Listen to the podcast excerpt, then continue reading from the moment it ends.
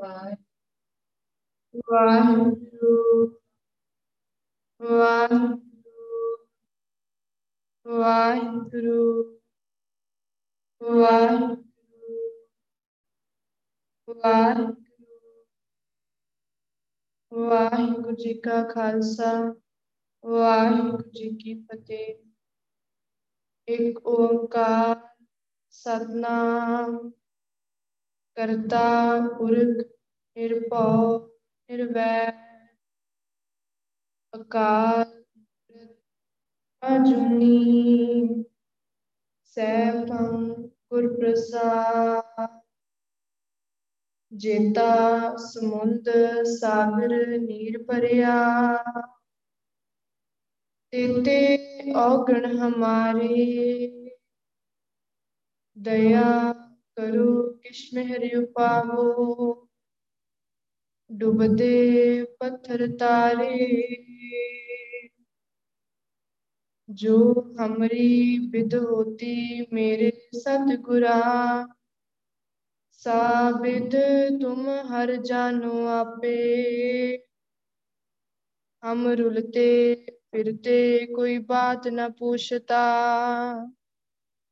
ਗੁਰ ਸਤਗੁਰ ਸੰਗ ਕੀਰੇ ਹਮ ਥਾਪੇ। ਸੋ ਕਹੋ ਟਲ ਗੁਰ ਸੇਵੀਐ, ਅਹਨਸ ਸਹਿਜ ਸੁਪਾਏ। ਦਰਸ਼ਨ ਪਰਸੈ ਗੁਰੂ ਕੈ, ਜਨਮ ਮਰਨ ਦੁਖ ਜਾਏ। ਦਰਸ਼ਨ ਪਰਸੈ ਗੁਰੂ ਕੈ ਜਨਮ ਮਰਨ ਦੁਖ ਜਾਏ। ਧੰਨ ਵਾਹਿਗੁਰੂ ਸਾਹਿਬ ਜੀ। ਸ਼ਲੋਕ ਮਹਿਲਾ ਤੀਜਾ। ਦਰਵੇਸੀ ਕੋ ਜਾਣਸੀ, ਵਿਰਲਾ ਕੋ ਦਰਵੇਸ। ਜੇ ਘਰ ਘਰ ਹੰਡੈ ਮੰਗਦਾ, ਤਿਗ ਜੀਵਨ ਤਿਗ ਵੇਸ। ਜੇ ਆਸਾ ਅੰਦੇਸਾ ਤਜ ਰਹੈ, ਗੁਰਮੁਖ ਭਿਖਿਆ ਨਾਉ। ਤਿਸ ਕੇ ਚਰਨ ਪਕਾਲ ਪਖਾਲੀ ਹੈ ਨਾਨਕ ਹਉ ਬਲਿਹਾਰੈ ਜਾਉ। ਜੇ ਆਸਾ ਅੰਦੇਸਾ ਤਜ ਰਹੈ, ਗੁਰਮੁਖ ਭਿਖਿਆ ਨਾਉ, ਤਿਸ ਕੇ ਚਰਨ ਪਖਾਲੀ ਹੈ ਨਾਨਕ ਹਉ ਬਲਿਹਾਰੈ ਜਾਉ। ਵਾਹਿਗੁਰੂ ਜੀ ਕਾ ਖਾਲਸਾ, ਵਾਹਿਗੁਰੂ ਜੀ ਕੀ ਫਤਿਹ। ਚਵਰ ਛਤਰ ਤਖਤ ਦੇ ਮਾਲਕ, ਜਾਗਦੀ ਜੋ ਜੁਗੋ ਜੁਗ ਅਟਲ ਬਾਣੀ ਦੇ ਬੋਹਿਤ ਕਲਯੁਗ ਦੇ ਤਾਰਨਹਾਰ ਕਰੋੜਾਂ ਬ੍ਰਹਮੰਡਾਂ ਦੇ ਮਾਲਕ ਦਸਾਂ ਪਾਤਸ਼ਾਹੀਆਂ ਦੀ ਆਤਮਿਕ ਜੋਤ। ਧੰਨ ਧੰਨ ਧੰਨ ਸਾਹਿਬ ਸ੍ਰੀ ਗੁਰੂ ਗ੍ਰੰਥ ਸਾਹਿਬ ਜੀ ਨੇ ਸਾਡੇ ਸਭ ਤੇ ਇੱਕ ਵਾਰ ਫਿਰ ਆਪਣੀ ਅਪਾਰ ਬਖਸ਼ਿਸ਼ ਮਿਹਰਾਮਤ ਕਿਰਪਾ ਕੀਤੀ ਆ। ਕਿ ਗੁਰੂ ਸਾਹਿਬ ਜੀ ਨੇ ਹਰ ਰੋਜ਼ ਦੀ ਤਰ੍ਹਾਂ ਸਾਨੂੰ ਸਾਰਿਆਂ ਨੂੰ ਸੰਗਤ ਬਖਸ਼ੀ ਸੰਗਤ ਵਿੱਚ ਬਿਠਾ ਕੇ ਸਿਮਰਨ ਕਰਵਾਇਆ, ਸੁਰਤੀ ਲਗਵਾਈ, ਸੰਗਤ ਦੀ ਚਰਨ ਧੂੜ ਬਖਸ਼ੀ। ਸੋ ਇਨ੍ਹਾਂ ਹੀ ਬਖਸ਼ਿਸ਼ਾਂ ਦੇ ਤਹਿਤ ਗੁਰੂ ਪਾਤਸ਼ਾਹ ਸਾਨੂੰ ਅੱਜ ਬਾਣੀ ਦੇ ਵਿਚਾਰ ਦੇ ਨਾਲ ਜੋੜਨ ਜਾ ਰਹੇ ਆ। ਸਭ ਤੋਂ ਪਹਿਲਾਂ ਤਾਂ ਆਪਾਂ ਧੰਨ ਸ਼੍ਰੀ ਗੁਰੂ ਗ੍ਰੰਥ ਸਾਹਿਬ ਜੀ ਦਾ ਇਨ੍ਹਾਂ ਬਖਸ਼ਿਸ਼ਾਂ ਦੇ ਲਈ ਤਹਿ ਦਿਲੋਂ ਧੰਨਵਾਦ, ਸ਼ੁਕਰਾਨਾ ਕਰੀਏ ਕਿ ਗੁਰੂ ਪਾਤਸ਼ਾਹ ਆਪ ਜੀ ਦਾ ਕੁਟਾਨ ਕੋਟ ਸ਼ੁਕਰ ਆ, ਤੁਸੀਂ ਸਾਡੇ ਸਾਰਿਆਂ ਤੇ ਇੰਨੀ ਕਿਰਪਾ ਕੀਤੀ, ਇੰਨੀ ਬਖਸ਼ਿਸ਼ ਕੀਤੀ। ਸਾਨੂੰ ਸਭ ਨੂੰ ਸੰਗਤ ਬਖਸ਼ੀ ਆ, ਸਾਡੇ ਤੇ ਖੁਸ਼ ਹੋਏ ਆ, ਇੰਨੀ ਮਿਹਰ ਕੀਤੀ ਆ, ਇੰਨਾ ਪਿਆਰ ਦੇ ਰਹੇ ਆ, ਇੰਨੇ ਪਿਆਰ ਦੇ ਨਾਲ ਤੁਸੀਂ ਸਾਨੂੰ ਸਾਰਿਆਂ ਨੂੰ ਸੰਗਤ ਵਿੱਚ ਬਿਠਾਇਆ ਆ, ਸਤਕਾਰ ਦਿੱਤਾ ਆ, ਮਾਣ ਦਿੱਤਾ ਆ, ਨਿਵਾਜਿਆ ਆ ਇੰਨੀਆਂ ਬਖਸ਼ਿਸ਼ਾਂ ਦੇ ਕੇ। ਸੋ ਹਮੇਸ਼ਾ ਹੀ ਗੁਰੂ ਪਾਤਸ਼ਾਹ ਦਾ ਹਮੇਸ਼ਾ ਹੀ ਸ਼ੁਕਰ ਕਰਨਾ ਆ। ਕਦੀ ਵੀ ਕਿਸੇ ਵੀ ਗੱਲ ਤੇ, ਕਦੀ ਕਿਸੇ ਵੀ ਕੰਡੀਸ਼ਨ ਦੇ ਵਿੱਚ, ਕਿਸੇ ਵੀ ਹਾਲਤ ਦੇ ਵਿੱਚ, ਕਦੀ ਵਾਹਿਗੁਰੂ ਦੀ ਕਿਸੇ ਵੀ ਗੱਲ ਤੇ ਸ਼ੱਕ ਨਹੀਂ ਕਰਨਾ, ਕਦੀ ਉਹਦੇ ਤੇ ਸਵਾਲ ਨਹੀਂ ਖੜਾ ਕਰਨਾ, ਕਦੀ ਵਾਹਿਗੁਰੂ ਨੂੰ ਬਲੇਮ ਨਹੀਂ ਕਰਨਾ, ਕਿਉਂਕਿ ਜੋ ਵੈਗਰੂ ਨੇ ਸਾਡੀ ਝੋਲੀ ਵਿੱਚ ਪਾਇਆ ਹੈ ਨਾ ਸੋ ਇਹ ਉਸੇ ਨੂੰ ਹੀ ਮਿਲਦਾ ਆ ਜਿਹਦੇ ਨਾਲ ਵੈਗਰੂ ਬਹੁਤ ਪਿਆਰ ਕਰਦਾ ਹੋਵੇ। ਜਿਹਦੇ ਨਾਲ ਗੁਰੂ ਸਾਹਿਬ ਜੀ ਬਹੁਤ ਪਿਆਰ ਕਰਦੇ ਹੋਣ, ਜਿਹਦੀ ਬਹੁਤ, ਜਿਹਦਾ ਮਾਣ ਕਰਦੇ ਹੋਣ, ਸਤਿਕਾਰ ਕਰਦੇ ਹੋਣ। ਸੋ ਇੱਕ ਜੀਵ ਹੀ ਨਹੀਂ ਹੈ ਕਿ ਇੱਕ ਗੁਰੂ ਪਾਸ਼ਾ ਨੇ ਜਿਹੜੀਆਂ ਗੱਲਾਂ ਸਾਨੂੰ ਕਹੀਆਂ ਨੇ ਕਿ ਗੁਰੂ ਸਾਹਿਬ ਜੀ ਦਾ ਮਾਣ ਕਰਨਾ ਹੈ, ਸਤਿਕਾਰ ਕਰਨਾ ਹੈ, ਪਿਆਰ ਕਰਨਾ ਹੈ। ਸੋ ਉਹ ਗੁਣ ਵੈਗਰੂ ਦੇ ਅੰਦਰ ਵੀ ਹੈਗੇ ਆ। ਉਹ ਮਾਣ, ਉਹ ਸਤਿਕਾਰ ਵੈਗਰੂ ਸਾਨੂੰ ਵੀ ਦੇ ਰਿਹਾ ਹੈ ਉਹ ਪਿਆਰ ਸਾਨੂੰ ਵੀ ਦੇ ਰਿਹਾ ਆ। ਕਿਵੇਂ ਦੇ ਰਿਹਾ ਆ? ਸਾਨੂੰ ਹਰ ਰੋਜ਼ ਸੰਗਤ ਬਖਸ਼ਦਾ ਆ, ਹਰ ਰੋਜ਼ ਸਾਨੂੰ ਸਾਨੂੰ ਸੰਗਤ ਵਿੱਚ ਬਿਠਾ ਕੇ ਸਾਡੇ ਕੋਲ ਸਿਮਰਨ ਕਰਵਾਉਂਦਾ ਆ, ਚਰਨ ਧੂੜ ਬਖਸ਼ਦਾ ਆ, ਬਾਣੀ ਦੀ ਵਿਚਾਰ ਦਿੰਦਾ ਆ। ਸੋ ਇਹ ਉਹ ਦਾਤਾ ਆ ਜਿਨ੍ਹਾਂ ਦੇ ਆਧਾਰ ਤੇ ਸਾਡਾ ਜੀਵਨ ਖੜਾ ਆ, ਜਿਨ੍ਹਾਂ ਦੇ ਆਧਾਰ ਤੇ ਅੱਜ ਅਸੀਂ ਜੀ ਰਹੇ ਆ, ਜਿਨ੍ਹਾਂ ਦੇ ਆਧਾਰ ਤੇ ਸਾਨੂੰ ਸਾਹ ਆ ਰਹੇ ਆ। ਸਾਨੂੰ ਵੈਗਰੂ ਨੇ ਇੱਕ ਜੀਵਨ ਜਾਚ ਦਿੱਤੀ ਆ, ਜੀਵਨ ਜਿਉਣ ਦਾ ਢੰਗ ਦੱਸਿਆ ਆ ਕਿ ਗੁਰਸਿੱਖ ਦਾ ਜੀਵਨ ਕਿਵੇਂ ਦਾ ਹੋਣਾ ਚਾਹੀਦਾ ਹੈ, ਕਿਵੇਂ ਦਾ ਹੁੰਦਾ ਆ। ਸੋ ਇਹ ਗੱਲਾਂ ਵੈਗਰੂ ਉਸੇ ਨੂੰ ਹੀ ਸਮਝਾਉਂਦਾ ਆ, ਇਹ ਦਾਤਾ ਉਸੇ ਦੀ ਝੋਲੀ ਵਿੱਚ ਹੀ ਪੈਂਦੀਆਂ ਆ, ਜਿਹਨੂੰ ਵੈਗਰੂ ਬਹੁਤ ਪਿਆਰ ਕਰਦਾ ਆ। ਨਹੀਂ ਤਾਂ ਸਾਡੇ ਵਰਗੇ ਤਾਂ ਹੋਰ ਬਥੇਰੇ ਤੁਰੇ ਫਿਰਦੇ ਆ ਦੁਨੀਆ ਤੇ, ਜਿਹੜੇ ਕੰਧਾਂ ਵਿੱਚ ਟੱਕਰਾਂ ਮਾਰਦੇ ਫਿਰਦੇ ਆ, ਜਿਹੜੇ ਸੁੱਖ ਦੀ ਭਾਲ ਵਿੱਚ, ਖੁਸ਼ੀ ਦੀ ਭਾਲ ਵਿੱਚ ਕਦੀ ਕਿਤੇ ਜਾਂਦੇ ਆ, ਕਦੀ ਕਿਤੇ ਜਾਂਦੇ ਆ। ਪਰ ਹੱਥ ਵਿੱਚ ਤਾਂ ਕੁਝ ਵੀ ਨਹੀਂ ਆਉਂਦਾ। ਸੋ ਸਾਡੇ ਤੇ ਕਿੰਨੀ ਬਖਸ਼ਿਸ਼ ਆ ਵੈਗਰੂ ਦੀ, ਅਸੀਂ ਕਿੰਨੇ ਖੁਸ਼ਕਿਸਮਤ ਆ ਕਿ ਵੈਗਰੂ ਸਿੱਧਾ ਸਾਨੂੰ ਆਪਣੀ ਗੋਦ ਵਿੱਚ ਲੈ ਕੇ ਆਇਆ ਆ। ਸਿੱਧਾ ਸਾਨੂੰ ਆਪਣੇ ਚਰਨਾਂ ਵਿੱਚ ਲੈ ਕੇ ਆਇਆ ਆ, ਸਾਨੂੰ ਕਿਤੇ ਹੋਰ ਭਟਕਣ ਦੀ ਲੋੜ ਨਹੀਂ ਪਈ। ਜੇ ਪਹਿਲਾਂ ਕੋਈ ਕਿਤੇ ਭਟਕਿਆ ਵੀ ਆ, ਦੇਖਿਆ ਵੀ ਆ, ਪਰ ਵੈਗਰੂ ਲੈ ਤਾਂ ਆਇਆ ਨਾ, ਆਪਣੀ ਸ਼ਰਨ ਵਿੱਚ ਲੈ ਤਾਂ ਆਇਆ ਨਾ, ਅਸੀਂ ਇੱਕ ਸੇਫ ਜਗ੍ਹਾ ਤੇ ਪਹੁੰਚ ਤਾਂ ਚੁੱਕੇ ਆ ਨਾ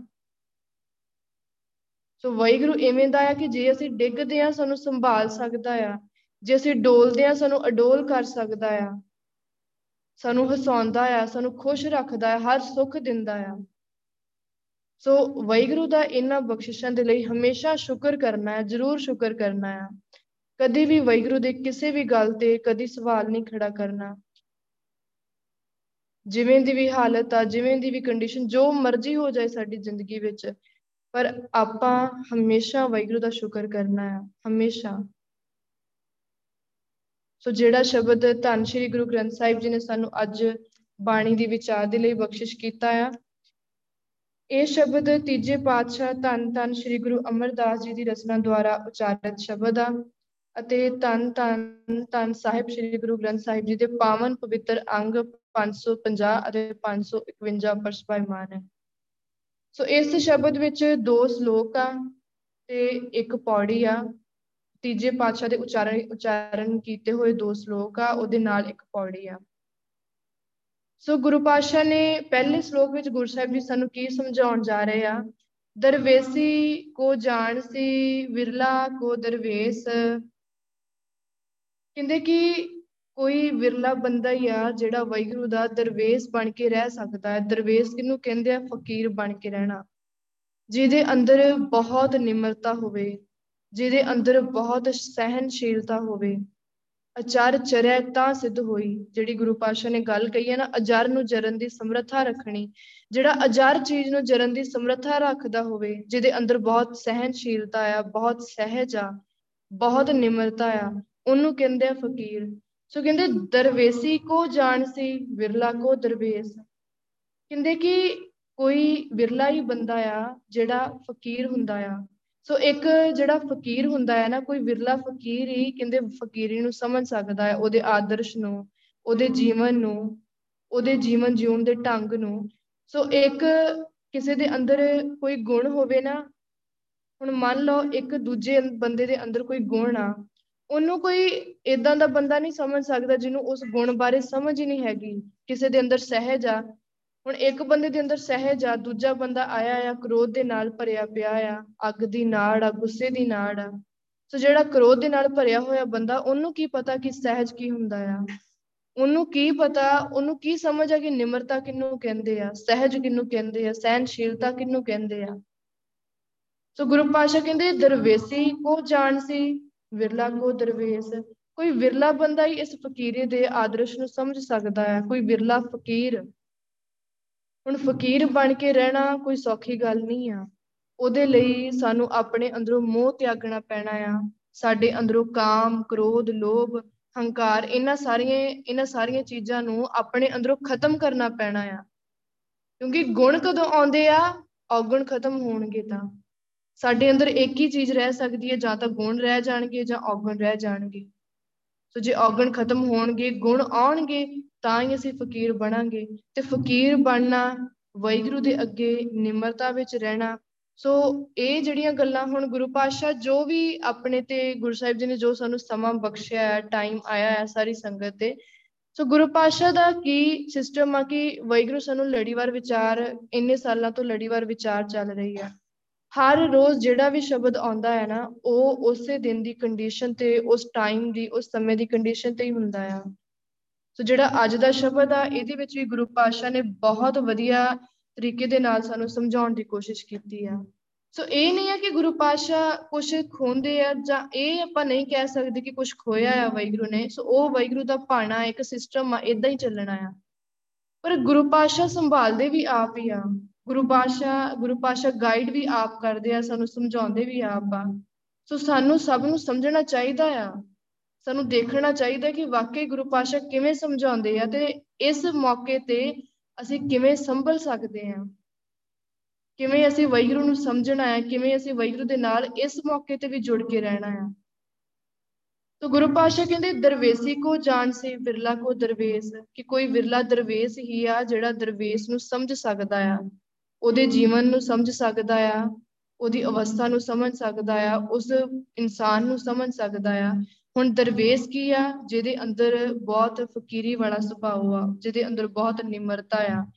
ਫਰੀਦਾ, ਦਰਵੇਸੀ, ਗਾਖੜੀ, ਚੋਪੜੀ, ਪ੍ਰੀਤ। ਹੁਣ ਜਿਹੜੀ ਗੁਰੂ ਪਾਸ਼ਾ ਕਹਿੰਦੇ ਕਿ ਇਥੇ ਭਗਤ ਪ੍ਰੀਤ ਜੀ ਕਹਿੰਦੇ ਕਿ ਜਿਹੜੀ ਇਹ ਦਰਵੇਸੀ ਆ ਨਾ, ਦਰਵੇਸ਼ ਬਣ ਕੇ ਰਹਿਣਾ, ਫਕੀਰ ਬਣ ਕੇ ਰਹਿਣਾ, ਇਹ ਕੋਈ ਸੌਖਾ ਕੰਮ ਨਹੀਂ ਆ। ਇਹ ਕੋਈ ਸੌਖੀ ਜੀ ਗੱਲ ਨਹੀਂ ਹੈ ਕਿ ਕਿਸੇ ਨੇ ਵੀ ਕਹਿ ਦਿੱਤਾ ਤੇ ਕੋਈ ਬਣ ਗਿਆ। ਇਹ ਗੱਲਾਂ ਸੁਣਨੀਆਂ ਬਹੁਤ ਸੌਖੀਆਂ ਆ, ਪੜ੍ਹਨੀਆਂ ਬਹੁਤ ਸੌਖੀਆਂ ਆ, ਦੇਖਣੀਆਂ ਬਹੁਤ ਸੌਖੀਆਂ ਆ। ਪਰ ਇਹਨਾਂ ਨੂੰ ਆਪਣੀ ਅਸਲ ਜ਼ਿੰਦਗੀ ਦੇ ਵਿੱਚ ਲੈ ਕੇ ਆਉਣਾ ਇਹ ਕੋਈ ਸੌਖੀ ਗੱਲ ਨਹੀਂ ਆ। ਫਰੀਦਾ, ਦਰਵੇਸੀ, ਗਾਖੜੀ, ਚੋਪੜੀ, ਪ੍ਰੀਤ। ਕਿ ਭਗਤ ਫਰੀਦ ਜੀ ਕਹਿੰਦੇ ਕਿ ਫਰੀਦਾ, ਦਰਵੇਸੀ, ਗਾਖੜੀ ਵੈਗੁਰੂ ਦੇ ਫਰੀ ਵੈਗੁਰੂ ਦੇ ਦਰਵੇਸ਼ ਬਣ ਕੇ ਰਹਿਣਾ ਬਹੁਤ ਔਖਾ ਆ। ਸਭ ਤੋਂ ਔਖਾ ਕੰਮ ਆ। ਇਕਨ ਕਿਨੈ ਚਾਲੀਐ ਦਰਵੇਸਾਵੀ ਰੀਤ। ਸੋ ਕਹਿੰਦੇ ਕਿ ਇਹ ਜਿਹੜੀ ਸਬਰ ਵਾਲੀ ਕੰਡੀਸ਼ਨ ਆ, ਸਬਰ ਵਾਲੀ ਅਵਸਥਾ ਆ, ਇਹ ਕਿਸੇ ਵਿਰਲੇ ਬੰਦੇ ਨੇ ਕਮਾਈ ਆ। ਹਰ ਕਿਸੇ ਦੇ ਅੰਦਰ ਇਹ ਸਹਿਨ ਸ਼ਕਤੀ, ਇਹ ਸਹਿਨਸ਼ੀਲਤਾ ਇਹ ਸਹਿਜ, ਇਹ ਨਿਮਰਤਾ, ਇਹ ਕੁਝ ਵੀ ਨਹੀਂ ਆ ਸਕਦਾ। ਕੋਈ ਵਿਰਲਾ ਬੰਦਾ ਆ, ਕੋਈ ਕਿਸਮਤ ਵਾਲਾ ਆ, ਜਿਹਦੇ ਤੇ ਵਾਹਿਗੁਰੂ ਬਹੁਤ ਬਖਸ਼ਿਸ਼ ਕਰਦਾ ਆ, ਉਹਦੇ ਅੰਦਰ ਇਹ ਹੁੰਦੀ ਆ।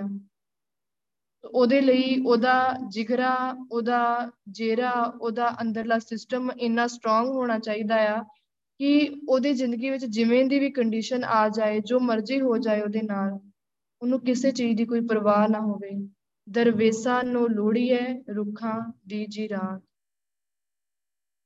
ਇਹ ਰੁੱਖਾਂ ਵਰਗਾ ਜੇਰਾ ਇੱਕ ਦਰਵੇਸ ਦਾ ਹੋਣਾ ਚਾਹੀਦਾ ਆ। ਜਿਵੇਂ ਇੱਕ ਰੁੱਖ ਹੁੰਦਾ ਆ ਨਾ, ਰੁੱਖਾਂ ਵਰਗਾ ਜੇਰਾ ਕਿਵੇਂ ਹੋਣਾ ਚਾਹੀਦਾ ਆ? ਕਿ ਰੁੱਖ, ਰੁੱਖਾਂ ਦੀ ਉਮਰ ਕਿੰਨੀ ਹੁੰਦੀ ਆ? ਸੋ ਕਈ ਕਈ ਕਰੋੜਾਂ ਕਰੋੜਾਂ, ਲੱਖਾਂ ਲੱਖਾਂ ਸਾਲ ਜਿਹੜੇ ਰੁੱਖ ਉਵੇਂ ਆ, ਉਵੇਂ ਤੇ ਉਵੇਂ ਹੀ ਖੜੇ ਰਹਿੰਦੇ ਆ। ਉਹਨਾਂ ਦਾ ਕਿੰਨਾ ਜੇਰਾ ਆ? ਹੈ ਤਾਂ ਉਹ ਵੀ ਇੱਕ ਜੂਨ ਆ। ਸੋ ਉਹ ਕਿਵੇਂ ਖੜੇ ਆ ਇੱਕੇ ਜਗ੍ਹਾ ਤੇ? ਬਿਨਾ ਨਾ ਉਹ ਹਿੱਲ ਸਕਦੇ ਆ, ਨਾ ਕੁਝ ਬੋਲ ਸਕਦੇ ਆ, ਨਾ ਕੁਝ ਸੁਣ ਸਕਦੇ ਆ। ਸੋ ਉਹ ਆਪਣਾ ਜੀਵਨ ਕਿਵੇਂ ਲੰਘਾ ਰਹੇ ਆ, ਕਿਵੇਂ ਗੁਜ਼ਾਰ ਰਹੇ ਆ? ਉਹਨਾਂ ਦਾ ਵੀ ਤਾਂ ਇੱਕ ਜੇਰਾ ਆ ਨਾ। ਬਸ ਗੁਰੂ ਪਾਸ਼ਾ ਕਹਿੰਦੇ ਕਿ ਜਿਹੜਾ ਵੈਗੁਰੂ ਦਾ ਦਰਵੇਸ਼ ਆ ਨਾ, ਉਹਦਾ ਜੀਵਨ ਇਵੇਂ ਦਾ ਹੋਣਾ ਚਾਹੀਦਾ, ਉਹਦਾ ਚਿਹਰਾ ਇਵੇਂ ਦਾ ਹੋਣਾ ਚਾਹੀਦਾ ਆ। ਦਰਵੇਸਾਂ ਨੂੰ ਲੋੜੀਏ ਰੁੱਖਾਂ ਦੀ ਜੀ ਰਾਂਦ। ਜਿਵੇਂ ਇੱਕ ਰੁੱਖ ਦਾ ਜੇਰਾ ਹੁੰਦਾ ਹੈ ਨਾ, ਇੱਕ ਦਰਵੇਸ਼ ਦਾ ਜੇਰਾ ਇਵੇਂ ਦਾ ਹੋਣਾ ਚਾਹੀਦਾ ਹੈ ਕਿ ਉਹਦੇ ਨਾਲ ਜੋ ਮਰਜ਼ੀ ਹੋ ਜਾਏ, ਉਹਨੂੰ ਕਿਸੇ ਚੀਜ਼ ਨਾਲ ਕੋਈ ਫ਼ਰਕ ਨਹੀਂ ਪੈਂਦਾ। ਤੇ ਦੂਜਾ ਬੰਦਾ ਕਿਹੜਾ ਆ, ਜਿਹੜਾ ਫਕੀਰ ਨਹੀਂ ਹੈ ਜਿਹਦੇ ਅੰਦਰ ਇਹ ਸੁਭਾਅ ਨਹੀਂ ਆਇਆ। ਸੋ ਉਹਦੇ ਤੋਂ ਬਿਨਾ ਜੇ ਆਪਾਂ ਗੱਲ ਕਰੀਏ ਤਾਂ ਆਪਾਂ ਗੁਰਸਿੱਖ ਦੀ ਜੇ ਆਪਾਂ ਗੱਲ ਕਰਦੇ ਆ ਨਾ ਕਿ ਅਸੀਂ ਗੁਰਸਿੱਖ ਆ ਜਾਂ ਅਸੀਂ ਗੁਰਸਿੱਖ ਬਣਨਾ ਆ, ਹੁਣ ਉਹਦੇ ਲਈ ਕੀ ਆ ਕਿ ਉਹਦੇ ਲਈ ਸਾਨੂੰ ਆਪਣੇ ਆਪ ਨੂੰ ਸੰਭਾਲਣਾ ਪੈਣਾ ਹੈ, ਆਪਣੇ ਅੰਦਰੋਂ ਉਹ ਚੀਜ਼ਾਂ ਖਤਮ ਕਰਨੀਆਂ ਪੈਣੀਆਂ ਆ। ਹੁਣ ਦਰਵੇਸ਼ ਐਵੇਂ ਤਾਂ ਬਣ ਨਹੀਂ ਜਾਂਦਾ ਕੋਈ, ਆਪਣੇ ਅੰਦਰੋਂ ਵਿਕਾਰ ਖਤਮ ਕਰਨੇ ਪੈਣਗੇ, ਮੋਹ ਖਤਮ ਕਰਨਾ ਪਊਗਾ। ਸਭ ਤੋਂ ਜਿਹੜੀ ਤਾਕਤਵਰ ਤੇ ਖਤਰਨਾਕ ਚੀਜ਼ ਆ ਮੋਹ, ਇਹਨੂੰ ਖਤਮ ਕਰਨਾ ਪੈਂਦਾ ਆ। ਜਿੰਨੀ ਦੇਰ ਇਹ ਮੋਹ ਖਤਮ ਨਹੀਂ ਹੋਊਗਾ ਉਨੀ ਦੇਰ ਕੋਈ ਬੰਦਾ ਸਟੇਬਲ ਨਹੀਂ ਹੋ ਸਕਦਾ। ਕੋਈ ਬੰਦਾ ਆਪਣੀ ਲਾਈਫ ਵਿੱਚ, ਆਪਣੀ ਜ਼ਿੰਦਗੀ ਵਿੱਚ ਅੱਗੇ ਨਹੀਂ ਵੱਧ ਸਕਦਾ। ਸੋ ਇਹ ਸਭ ਤੋਂ ਭੈੜੀ ਚੀਜ਼ ਆ। ਇਹਨੂੰ ਹੀ ਖਤਮ ਕਰਨਾ ਹੈ। ਕਿਜ ਨਾ ਬੁੱਝੈ ਕਿਜ ਨਾ ਸੂਝੈ ਦੁਨੀਆ ਗੁੱਜੀ ਪਾਹੇ ਸਾਈ ਮੇਰਾ ਚੰਗਾ ਕੀਤਾ ਨਾਹੀ ਤਾਂ ਹੰਪੀ ਦੱਜਾਂ ਆਹੀ। ਕਹਿੰਦੇ ਕਿ ਜਿਹੜਾ ਬੰਦਾ ਮੋਹ ਦੇ ਵਿੱਚ ਫਸਿਆ ਆ, ਜਿਹੜਾ ਮੋਹ ਦੀ ਨਾ, ਮੋਹ ਦੀ ਅੱਗ ਵਿੱਚ ਸੜ ਰਿਹਾ ਹੈ ਨਾ ਹੁਣ ਮੋਹ ਦੀ ਅੱਗ ਜਿਹੜੀ ਹਰ ਇੱਕ ਬੰਦੇ ਦੇ ਅੰਦਰ ਹੈਗੀ ਆ। ਭਾਵੇਂ ਦੁਨੀਆ ਵੇਖਣ ਨੂੰ ਜਿਵੇਂ ਦੀ ਵੀ ਲੱਗਦੀ ਆ, ਸਾਨੂੰ ਕੋਈ ਬੰਦਾ ਇਹ ਦੇਖਣ ਨੂੰ ਲੱਗਦਾ ਕਿ ਇਹ ਬੜਾ ਵਧੀਆ ਆ, ਇਹਦੇ ਅੰਦਰ ਕੋਈ ਮੋਹ ਨਹੀਂ ਹੋਊਗਾ। ਇਹਦੇ ਅੰਦਰ ਕੋਈ ਇਦਾਂ ਦੀ ਚੀਜ਼, ਕੋਈ ਇਦਾਂ ਦਾ ਵਿਕਾਰ ਨਹੀਂ ਹੋਊਗਾ ਕਿ ਜਿਹਦੇ ਨਾਲ ਇਹਦਾ ਜੀਵਨ ਖਰਾਬ ਹੋਵੇ, ਜਿਹਦੇ ਨਾਲ ਇਹ ਡੋਲੇ, ਇਹ ਡਿੱਗੇ। ਪਰ ਗੁਰੂ ਪਾਸ਼ਾ ਕਹਿੰਦੇ, ਹਰ ਇੱਕ ਦੇ ਅੰਦਰ ਇਹ ਮੋਹ ਮੋਹ ਦੀ ਜਿਹੜੀ ਅੱਗ ਆ ਨਾ ਹੁੰਦੀ ਆ ਤੇ ਜਿਹਦੇ ਅੰਦਰ ਇਹ ਅੱਗ ਹੁੰਦੀ ਆ ਨਾ, ਉਹਨੂੰ ਜ਼ਿੰਦਗੀ ਵਿੱਚ ਕੁਝ ਸੋਚਦਾ ਬੁੱਝਣਾ ਬੁੱਝਦਾ ਨਹੀਂ ਆ। ਜਦੋਂ ਉਹਨੂੰ ਸੂਝ-ਬੂਝ ਦੀ ਲੋੜ ਹੁੰਦੀ ਆ, ਸੋ ਉਸ ਟਾਈਮ ਤੇ ਹੀ ਅਸਲ ਵਿੱਚ ਉਹ ਬੰਦਾ ਆਪਣੀ ਸੂਝ-ਬੂਝ, ਆਪਣੀ ਸੋਚ ਆਪਣੀ ਮਤ, ਆਪਣੀ ਅਕਲ ਸਭ ਕੁਝ ਗਵਾ ਦਿੰਦਾ ਆ। ਕਿਜ ਨਾ ਬੁੱਝੈ ਕਿਜ ਨਾ ਸੂਝੈ। ਉਸ ਟਾਈਮ ਤੇ ਨਾ ਤਾਂ ਉਹਨੂੰ ਕੁਝ ਬੁੱਝਦਾ ਆ, ਤੇ ਨਾ ਉਹਨੂੰ ਕੁਝ ਸੋਚਦਾ ਆ। ਨਾ ਕੋਈ ਸਮਝ ਰਹਿੰਦੀ ਆ, ਨਾ ਕੋਈ ਅਕਲ ਰਹਿੰਦੀ ਆ। ਉਹ ਬਿਲਕੁਲ ਇੱਕ ਪਾਗਲਾਂ ਦੀ ਤਰ੍ਹਾਂ ਕਹਿ ਲਈਏ ਜਾਂ ਫਿਰ ਕਹਿ ਲਈਏ ਕਿ ਕੁਝ ਉਹਦੀ ਸਭ ਕੁਝ ਉਹਦੀ ਸਮਝ ਤੋਂ ਬਾਹਰ ਆ। ਉਹਦੇ ਨਾਲ ਜੋ ਹੋ ਰਿਹਾ ਹੈ ਨਾ, ਉਹਦੀ ਸਮਝ ਤੋਂ, ਉਹਦੀ ਸਹਿਨ ਸ਼ਕਤੀ ਤੋਂ ਬਾਹਰ ਆ। ਰੁੱਖਾਂ ਦੀ ਜਿਰਾਂਦ ਜਿਹੜੀ ਗੱਲ ਕੀਤੀ ਆ ਕਿ ਰੁੱਖਾਂ ਵਰਗਾ ਉਹਦਾ ਉਹ ਜੇਰਾ ਹੀ ਨਹੀਂ ਹੈਗਾ, ਕਿਉਂਕਿ ਜੇ ਉਹ ਜੇਰਾ ਹੋਊਗਾ ਤਾਂ ਸੰਭਾਲ ਸਕਦੇ ਆ। ਜੇ ਉਹ ਜੇਰਾ ਨਹੀਂ ਹੈਗਾ ਤਾਂ ਨਹੀਂ ਸੰਭਾਲਿਆ ਜਾ ਸਕਦਾ। ਸੋ ਉਹ ਚੀਜ਼ ਵੀ ਸਾਨੂੰ ਵੈਗਰੂ ਤੋਂ ਹੀ ਮਿਲਣੀ ਹੈ ਨਾਮ ਤੋਂ ਹੀ ਮਿਲਣੀ ਹੈ ਸਿਮਰਨ ਤੋਂ ਹੀ ਮਿਲਣੀ, ਸਾਈ ਮੇਰਾ ਚੰਗਾ ਕੀਤਾ ਨਾਹੀ ਤਾਂ ਹੰਪੀ ਦੱਜਾਂ ਆਏ। ਕਹਿੰਦੇ ਵੈਗਰੂ ਤੂੰ ਬਹੁਤ ਚੰਗਾ ਕੀਤਾ ਆ, ਮੇਰੇ ਤੇ ਬਹੁਤ ਬਖਸ਼ਿਸ਼ ਕੀਤੀ ਆ ਕਿ ਮੈਨੂੰ ਇਹਨਾਂ ਚੀਜ਼ਾਂ ਤੋਂ ਬਚਾਇਆ ਹੈ ਇਸ ਮੋਹ ਤੋਂ, ਇਸ ਅੱਗ ਤੋਂ ਬਚਾਇਆ ਹੈ ਨਹੀਂ ਤਾਂ ਮੈਂ ਵੀ ਦੁਨੀਆ ਦੀ ਤਰ੍ਹਾਂ ਇਹਦੇ ਵਿੱਚ ਹੀ ਸੜ ਜਾਣਾ ਸੀ। ਫਰੀਦਾ, ਦਰ ਦਰਵੇਸੀ, ਗਾਖੜੀ, ਚੱਲਾਂ ਦੁਨੀਆ ਪਤ ਬਨ ਉਠਾਈ ਪੋਟਲੀ, ਕਿੱਥੇ ਵੰਜਾ ਕੱਤ। ਕਹਿੰਦੇ ਕਿ ਇਹ ਬਹੁਤ ਔਖੀ ਹੈ ਦਰਵੇਸੀ ਕਰਨੀ, ਵਾਹਿਗੁਰੂ ਦੇ ਫਕੀਰ ਬਣ ਕੇ ਰਹਿਣਾ। ਬਹੁਤ ਔਖਾ ਆ। ਚੱਲਾਂ ਦੁਨੀਆ ਪਤ ਕਹਿੰਦੇ ਮੇਰਾ ਵੀ ਜੀਵਨ ਇਵੇਂ ਦਾ ਹੀ ਹੈ ਕਿ ਮੈਂ ਵੀ ਦੁਨੀਆ ਦੀ ਤਰ੍ਹਾਂ ਬਸ ਸਭ ਕੁਝ ਛੱਡ ਕੇ ਇਦਾਂ ਹੀ ਤੁਰ, ਤੁਰਿਆ ਜਾਂਦਾ ਆ। ਉਹਨਾਂ ਦੀ ਤਰ੍ਹਾਂ ਮੈਂ ਵੀ ਜਿਹੜੀ ਉਹ ਪੋਟਲੀ ਹੈ ਨਾ, ਬਨ ਉਠਾਈ ਪੋਟਲੀ, ਉਸ ਪੋਟਲੀ ਨੂੰ ਬਨ ਕੇ ਮੈਂ ਵੀ ਤੁਰ ਜਾਂਦਾ ਆ। ਤੇ ਮੈਨੂੰ ਵੀ ਭੁੱਲ ਜਾਂਦਾ ਆ ਕਿ ਮੈਂ ਕੀ ਕਰਨਾ ਆ, ਕਿੱਥੇ ਜਾਣਾ ਆ। ਮੈਨੂੰ ਵੀ ਮੇਰੀ ਸੂਝ-ਬੂਝ, ਸਾਰੀ ਅਕਲ ਸਭ ਕੁਝ ਭੁੱਲ ਭੁਲਾ ਬੈਠਦਾ ਆ। ਸੋ ਦਰ ਦਰਵੇਸੀ ਕੋ ਜਾਣ ਸੀ, ਵਿਰਲਾ ਕੋ ਦਰਵੇਸ। ਹੁਣ ਕਹਿੰਦੇ ਉਹ ਜਿਹੜੀ ਚੀਜ਼ ਆ, ਉਹ ਕੌਣ ਸਮਝ ਸਕਦਾ ਆ? ਦਰਵੇਸ਼ ਨੂੰ ਕੌਣ ਜਾਣ ਸਕਦਾ? ਇੱਕ ਦਰਵੇਸ਼ ਹੀ ਜਾਣ ਸਕਦਾ ਆ। ਸੋ ਦਰਵੇਸ਼ ਬਣਨ ਦੇ ਲਈ ਸਾਨੂੰ ਆਪਣੇ ਆਪ ਨੂੰ ਬਹੁਤ ਸੰਭਾਲਣਾ ਪੈਣਾ ਹੈ। ਸੰਭਾਲਣਾ ਕਿਵੇਂ ਆ? ਨਾਮ ਜਪਣਾ ਪੈਣਾ ਆ। ਨਾਮ ਜਪਾਂਗੇ, ਭਗਤੀ ਕਰਾਂਗੇ, ਉਹਦੇ ਨਾਲ ਸਾਡੇ ਅੰਦਰ ਔਗਣ ਖਤਮ ਹੋਣੇ ਆ, ਮੋਹ ਦੀ ਫਾਹੀ ਟੁੱਟਣੀ ਆ। ਵਿਕਾਰਾਂ ਦੀ ਅੱਗ ਵਿਕਾਰਾਂ ਦੀ ਮਹਿਲ ਖਤਮ ਹੋਣੀ ਆ ਔਗਣ ਖਤਮ ਹੋਣੇ ਆ। ਸੋ ਜਦੋਂ ਇਹ ਔਗਣ ਖਤਮ ਹੋਣਗੇ ਵਿਕਾਰ ਖਤਮ ਹੋਣਗੇ ਗੁਣ ਆਉਣਗੇ ਅੰਦਰੋਂ ਸਫ਼ਾਈ ਹੋਊਗੀ ਤਾਂ ਹੀ ਉਹ ਜੇਰਾ ਬਣਦਾ ਆ ਤਾਂ ਹੀ ਉਹ ਬੰਦਾ ਫਕੀਰ ਬਣਦਾ ਆ। ਉਹਦੇ ਤੋਂ ਬਿਨਾ ਇਹ ਸਭ ਕੁਝ ਕਰਨਾ ਸਭ ਕੁਝ ਚੱਲਣਾ ਹਰ ਇੱਕ ਚੀਜ਼ ਬਹੁਤ ਔਖੀ ਆ। ਸੋ ਉਹ ਉਸ ਚੀਜ਼ ਦੀ ਸ਼ੁਰੂਆਤ ਕਿੱਥੋਂ ਹੁੰਦੀ ਆ? ਵੈਗੁਰੂ ਦੇ ਨਾਮ ਤੋਂ। ਜੇ ਘਰ ਘਰ ਹੰਡੇ ਮੰਗਦਾ, ਤਿਗ ਜੀਵਨ, ਤਿਗ ਵੇਸ। ਫਿਰ ਕਹਿੰਦੇ ਕਿ ਜੇ ਉਹ ਬੰਦਾ ਹੁਣ ਜੇ ਘਰ ਘਰ ਹੰਡੇ ਮੰਗਦਾ, ਜੇ ਉਹ ਬੰਦਾ ਘਰ ਘਰ ਫਕੀਰ ਹੋ ਕੇ ਵੀ ਘਰ ਘਰ ਮੰਗਦਾ ਫਿਰੇ, ਜੇ ਫਕੀਰ ਹੋ ਕੇ ਵੀ ਘਰ ਘਰ ਮੰਗਦਾ ਫਿਰੇ, ਤਿਗ ਜੀਵਨ, ਤਿਗ ਵੇਸ, ਫਿਰ ਕਹਿੰਦੇ ਉਹਦਾ ਜਿਉਣਾ ਤੇ ਉਹਦਾ ਪਹਿਰਾਵਾ, ਉਹਦਾ ਬਾਣਾ, ਉਹਦੀ ਬੋਲ ਬਾਣੀ ਸਭ ਕੁਝ ਫਟਕਾਰਯੋਗ ਆ। ਹਰ ਇੱਕ ਚੀਜ਼ ਤੇ ਤਰੇਗਾ ਫਿੱਟੇ ਮੂੰਹ ਆ। ਇਹ ਗੁਰੂ ਪਾਸ਼ਾ ਦੇ ਲਫ਼ਜ਼ ਆ ਸ਼ਬਦ ਆ ਵਾਹਿਗੁਰੂ ਦੇ। ਹੁਣ ਪਹਿਲੀ ਤਾਂ ਗੱਲ ਕੀ ਹੈ ਕਿ ਜਿਹੜਾ ਬੰਦਾ ਫਕੀਰ ਆ, ਉਹਦੇ, ਉਹਦਾ ਜੀਵਨ ਇਵੇਂ ਦਾ ਹੈ ਹੀ ਨਹੀਂ ਕਿ ਉਹ ਵੈਗਰੂ ਨੂੰ ਛੱਡ ਕੇ ਘਰ ਘਰ ਮੰਗਦਾ ਫਿਰੇ ਜਾਂ ਹੋਰ ਕਿਤੇ ਜਾਂਦਾ ਫਿਰੇ। ਹੁਣ ਇੱਥੇ ਗੁਰੂ ਸਾਹਿਬ ਜੀ ਦੇ ਕਹਿਣ ਦਾ ਕੀ ਮਤਲਬ ਆ ਕਿ ਫਰੀਦਾ ਜੇ ਘਰ ਘਰ ਹੰਡੇ ਮੰਗਦਾ, ਤਿਗ ਜੀਵਨ ਤੇ ਗਵੇਸ ਕਿ ਜੇ ਉਹ ਫਕੀਰ ਹੋ ਕੇ ਵੀ ਘਰ ਘਰ ਮੰਗਦਾ ਫਿਰਦਾ, ਇਹਦਾ ਇਹ ਭਾਵ ਨਹੀਂ ਹੈ ਕਿ ਫਕੀਰ ਆ ਤੇ ਉਹ ਘਰ ਘਰ ਮੰਗਦਾ ਫਿਰਦਾ ਜਾਂ ਇੱਥੇ ਗੁਰੂ ਸਾਹਿਬ ਜੀ ਨੇ ਗਲਤ ਕਿਹਾ ਆ, ਨਹੀਂ। ਜਿਹੜਾ ਬੰਦਾ ਕਹਿੰਦਾ ਕਿ ਮੈਂ ਫਕੀਰ ਆ, ਫਕੀਰ ਦਾ ਭਾਵ ਕੀ ਆ ਕਿ ਫਕੀਰ ਦਾ ਭਾਵ ਇਹ ਨਹੀਂ ਆ ਕਿ ਇੱਕ ਸਾਦਾ ਜਿਹਾ ਚੋਲਾ ਪਾਇਆ ਆ, ਫਟੇ ਪੁਰਾਣੇ ਜੇ ਕੱਪੜੇ ਪਾਏ ਆ, ਰੁਲਿਆ ਜਿਹਾ ਫਿਰਦਾ ਆ, ਪੈਰੀ ਚੱਪਲ ਨਹੀਂ ਆ, ਢਿੱਲੀ ਜੀ ਦਸਤਾਰ ਬੰਨੀ ਆ, ਸੋ ਉਹਨੂੰ ਫਰੀਦ ਨਹੀਂ ਕਹਿੰਦੇ, ਉਹਨੂੰ ਫਕੀਰ ਨਹੀਂ ਕਹਿੰਦੇ। ਫਕੀਰ ਕੀ ਹੁੰਦਾ ਆ? ਫਕੀਰ ਇੱਥੇ ਜਿਹੜੀ ਫਕੀਰੀ ਦੀ ਗੱਲ ਕੀਤੀ ਆ ਨਾ ਗੁਰੂ ਪਾਸ਼ਾ ਨੇ, ਫਕੀਰੀ ਸੁਭਾਅ ਦੀ ਗੱਲ ਕੀਤੀ ਆ, ਫਕੀਰੀ ਸੁਭਾਅ ਦੀ, ਫਕੀਰੀ ਜੀਵਨ ਦੀ ਗੱਲ ਕੀਤੀ ਆ। ਉਹਦੇ, ਇਹਦੇ ਦਾ ਇਹ ਭਾਵ ਨਹੀਂ ਹੈ ਕਿ ਅਸੀਂ ਫਟਾ ਪੁਰਾਣਾ ਜਾਂ ਕੱਪੜੇ ਪਾਏ ਆ, ਪੈਰੀ ਟੁੱਟੀ ਜੀ ਚੱਪਲ ਪਾਈ ਆ, ਸਿਰ ਤੇ ਥੋੜੀ ਜਿਹੀ ਢਿੱਲੀ ਜੀ ਦਸਤਾਰ ਬੰਨੀ ਆ, ਉਹਨੂੰ ਫਕੀਰ ਨਹੀਂ ਕਹਿੰਦੇ। ਫਕੀਰ ਦਾ ਭਾਵ ਆ ਕਿ ਬੜਾ ਨਿਮਰਤਾ ਵਾਲਾ ਸੁਭਾਅ ਆ, ਬਹੁਤ ਸਹਿਜ ਅੰਦਰ ਸਹਿਨਸ਼ੀਲਤਾ ਆ। ਹਰ ਇੱਕ ਚੀਜ਼ ਨੂੰ ਅਜਰ ਨੂੰ ਜਰਨ ਦੀ ਸਮਰੱਥਾ ਆ ਅੰਦਰ। ਜੇ ਘਰ ਘਰ ਹੰਡੇ ਮੰਗਦਾ, ਜੇ ਕਹਿੰਦੇ ਤੂੰ ਕਹਿਣਾ ਆ ਨਾ ਕਿ ਮੈਂ ਫਕੀਰ ਆ, ਮੇਰੇ ਅੰਦਰ ਬਹੁਤ ਸਹਿਜ ਆ, ਮੇਰੇ ਅੰਦਰ ਬਹੁਤ ਨਿਮਰਤਾ ਆ, ਮੈਂ ਸਭ ਦੀ ਚਰਨ ਧੂੜ ਬਣ ਕੇ ਰਹਿਣਾ ਆ।